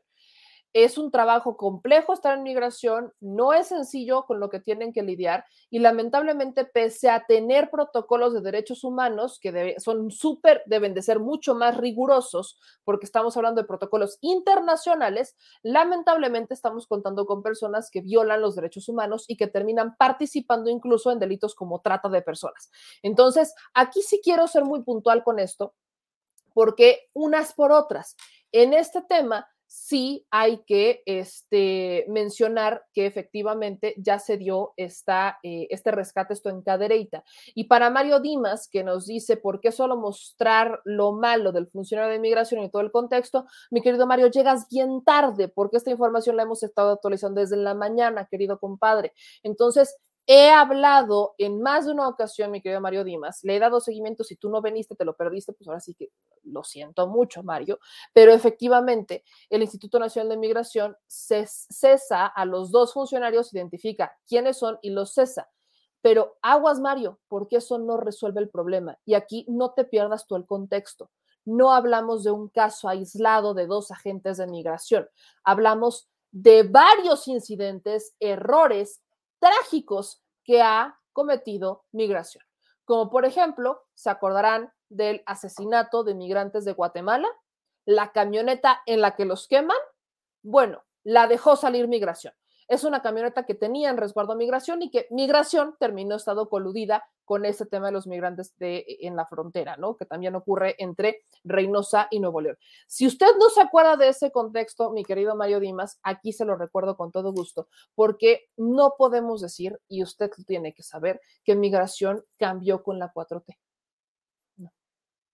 hay cosas, la propia Olga Sánchez Cordero en su momento reconoció que migración todavía estaba en esa transición, que no ha sido sencillo, que se está limpiando migración, pero para limpiar hay que cambiar y hay muchas cosas que no se han cambiado de migración. Entonces, ahí sí también tenemos que dejar el contexto claro que no, no ha eh, terminado de hacer este cambio, es una transición. Y yo le repito, acá también este, hay que decir que el que tiene que emitir eh, la información sobre lo que ocurre en migración, ya que el titular del Instituto Nacional de Migración normalmente es como imposible encontrarlo para entrevistas, en el campo nos queda claro que está, pero para entrevistas es bien complicado encontrar al señor. Entonces, eh, y no es de ahorita, es de siempre. Cuando uno quiere contactar a alguien de migración, haga de cuenta que se está topando con pared porque no le dan mucha información. Pero el que tiene que dar la información, que es la figura pública de quien depende, es la secretaria de Gobernación. En este caso, ahora es este Adán Augusto. Marilome nos dice, así es, bebé, no es fácil estar en migración, la corrupción está a lo largo del país en diferentes sectores que los migrantes los ven como moneda de cambio. Exactamente. Este dicen, oye, meme, ¿por qué ustedes no comprenden que en cuando se trabaja de guardia, a veces el guardián se harta de tanto malandro? Comprendan. JJ Alvarado, usted me va a disculpar, eh, pero aquí también tenemos que entender una cosa. Si ellos están trabajando ahí, saben a lo que le entran. perdón, perdón. O sea, hay un protocolo, ellos son la autoridad. Aquí a la autoridad no se le reprime, ¿eh? aguas con eso porque a la autoridad no se reprime. La autoridad es autoridad. A la autoridad no se le reprime, no, no entra, no checa uno con otro. Los policías podrán estar hasta la madre de las manifestaciones, los de la Guardia Nacional podrán estar hasta la madre, pero ¿qué cree usted? Ellos son la autoridad. Ellos tienen protocolos, ellos tienen que apegarse a la ley, podrán estar hasta la madre, son humanos, claro que son humanos, pero para eso se capacitan, para que aunque sean humanos, cumplan con su trabajo conforme a la ley porque son autoridad. Están ahí porque ellos son el ejemplo de seguir las reglas. ¿Con qué cara te va a decir alguien, sigue las reglas y yo las violo? Con ninguna cara. Yo entiendo muchas cosas y no saco de contexto el que, por ejemplo, muchos migrantes puedan generar eh, violaciones al orden público. No lo descarto, ¿eh? Aguas, porque yo no estoy descartando esa información. Pero hay maneras de detenerlos, no pateándolos, no pateándoles la cara, ¿ok? Creo que eso, eso tiene que quedar muy claro. En el caso, por ejemplo, de los migrantes, en el caso de protestas, me queda perfectamente claro que hay protocolos para que actúe la policía cuando las cosas salen de control, que en realidad lo que hoy cuestionamos en ciudades como la Ciudad de México es que no tienen esos protocolos o que en realidad atan de manos a las autoridades para que no hagan nada. Entonces, ahí sí quiero que tengamos este contexto y sí lo ponemos sobre la mesa, pero son autoridad. La autoridad tiene reglas que seguir porque es eso, autoridad con qué cara te van a detener o con qué cara van a pedirte que te apegues a la ley cuando ellos no lo hacen. Para eso se les capacita, para eso tienen un protocolo, para, o sea, cuando alguien va a decir voy a trabajar en migración, sabe a qué le entra. Cuando alguien va a entrar a la Guardia Nacional, sabe a qué le entra. No es como de, ay, no, yo vengo aquí, no, saben a lo que le entran y también hay que dejar esta parte muy clara, por favor. Este, Dice Eduardo Flores, es un trabajo, no pueden hartarse y si se hartan deben renunciar, no es un trabajo del que te puedas aburrir, o sea, no es como de, ah, vámonos, dice, me, estás defendiendo lo indefendible. No, perdónenme usted, pero no, no estoy defendiendo ninguna cosa indefendible. Pero el tema es que si están hasta la madre, ¿qué están, ¿qué están haciendo trabajando ahí cuando tienen que apegarse a la ley? Si son la autoridad y tienen un reglamento que seguir, pues ¿qué hacen? Si no les gusta su trabajo, busquen otro, en donde, en donde no se sientan así. Ese es el punto. Ese es el punto. ¿No? Creo que hay que sí tener esta parte bastante clara, ¿no? Dicen, para el ejemplo de paciencia y tolerancia están las marchas feministas, por ejemplo. Y miren que me queda claro que los policías deben de estar hasta la madre, y sobre todo las mujeres policías deben de estar hasta la madre, porque no las dejan hacer nada. Los policías aquí en la Ciudad de México están hasta, están hasta el queque de que no los dejan hacer nada. Y hay muchos que han decidido, ¿sabes qué? Yo no puedo trabajar así, mejor me voy, me cambio de estado. Han preferido ese escenario ah, no. Creo que así tenemos que dejarlo claro, ¿no?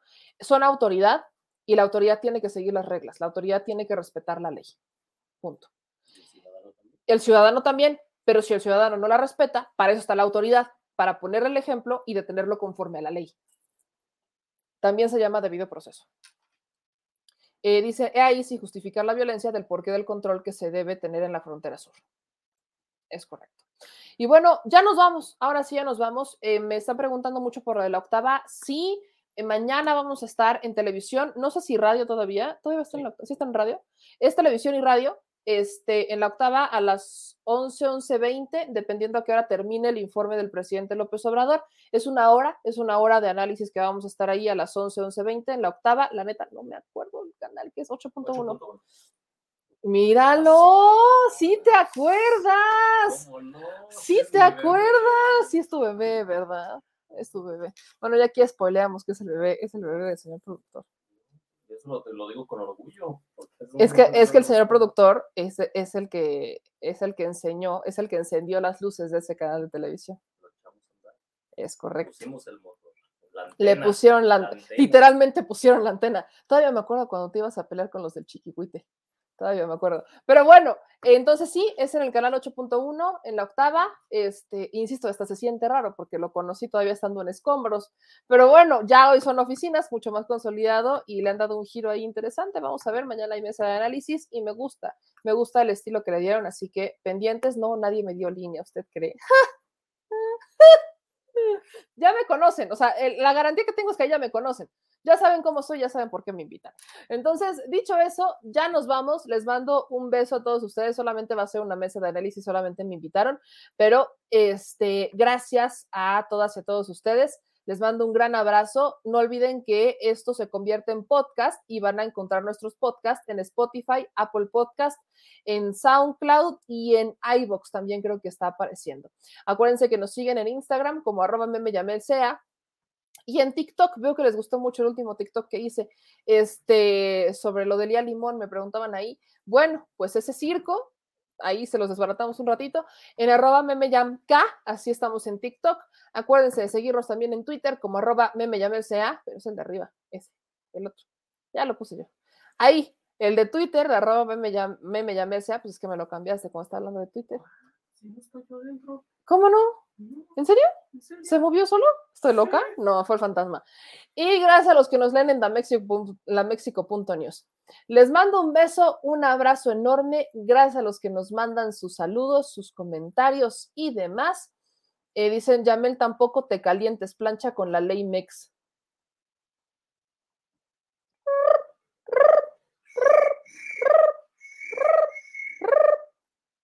Chango. Bueno, ya nos vemos, les mando un beso. Adiós. No, no nos vamos aquí, nos podemos quedar toda la noche, no pasa nada. Si no hay pedo, pues aquí vaya. Son las 11, vaya. Ya ciérralo a las 12. 3, 2, 1. Adiós. Si estás en Puebla y quieres un café que de verdad sepa a café, ve a Georgian Café. Vas a encontrar postres, variedad de cafés y tés, pero sobre todo un precio justo y sabor inigualable. Por la pandemia, su servicio es solo para llevar, pero de verdad no te lo puedes perder.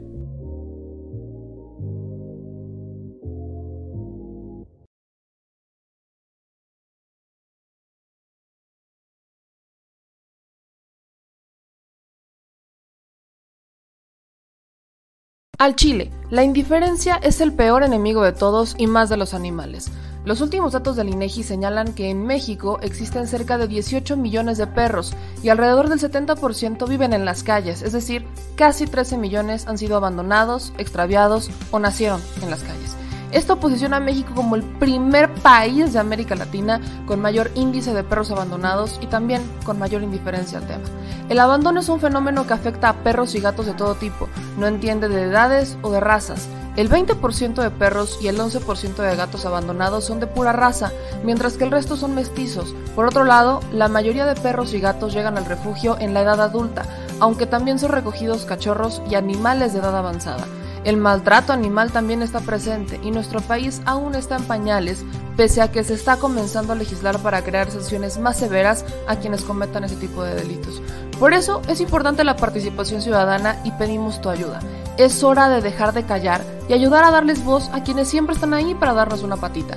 Educar, esterilizar, identificar, reflexionar y adoptar es básico para revertir la tendencia pero si tú no tienes la posibilidad de adoptar o rescatar, ayuda a diferentes organizaciones que ya lo hacen. Angelitos peludos.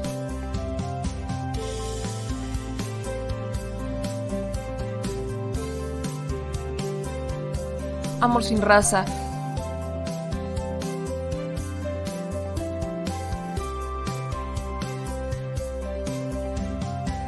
Frida Puebla.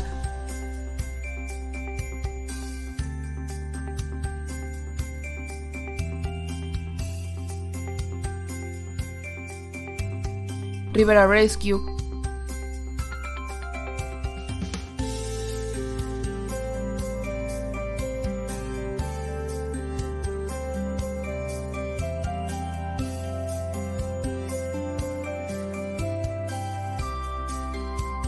Voz Animal MX,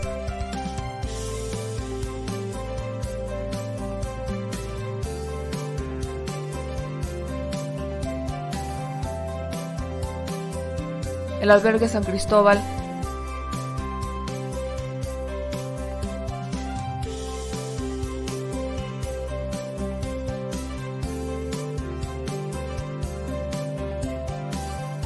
Fundación Toby.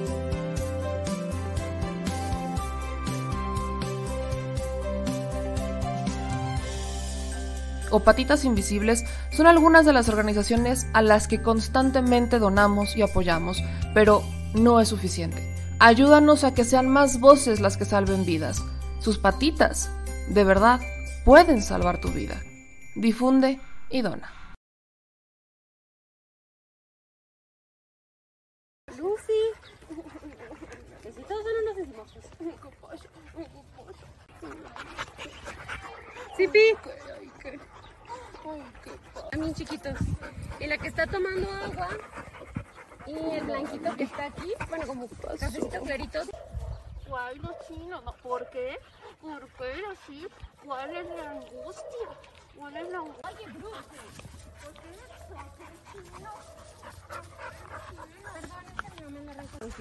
Así, la gente así nos pidió. Luego nos llegó una, una niña muy parecida, pero se va midiendo. Como que si le gruñen o algo así se quita y no, no, que no, no todos los perritos lo quieren. Y cuando le llega a atacar a algún perro se echa también. Pero es ahí con los cachorros. Estos no le hacen nada. Bueno, esto se ve que estaba súper bien. ¿Se les acabó?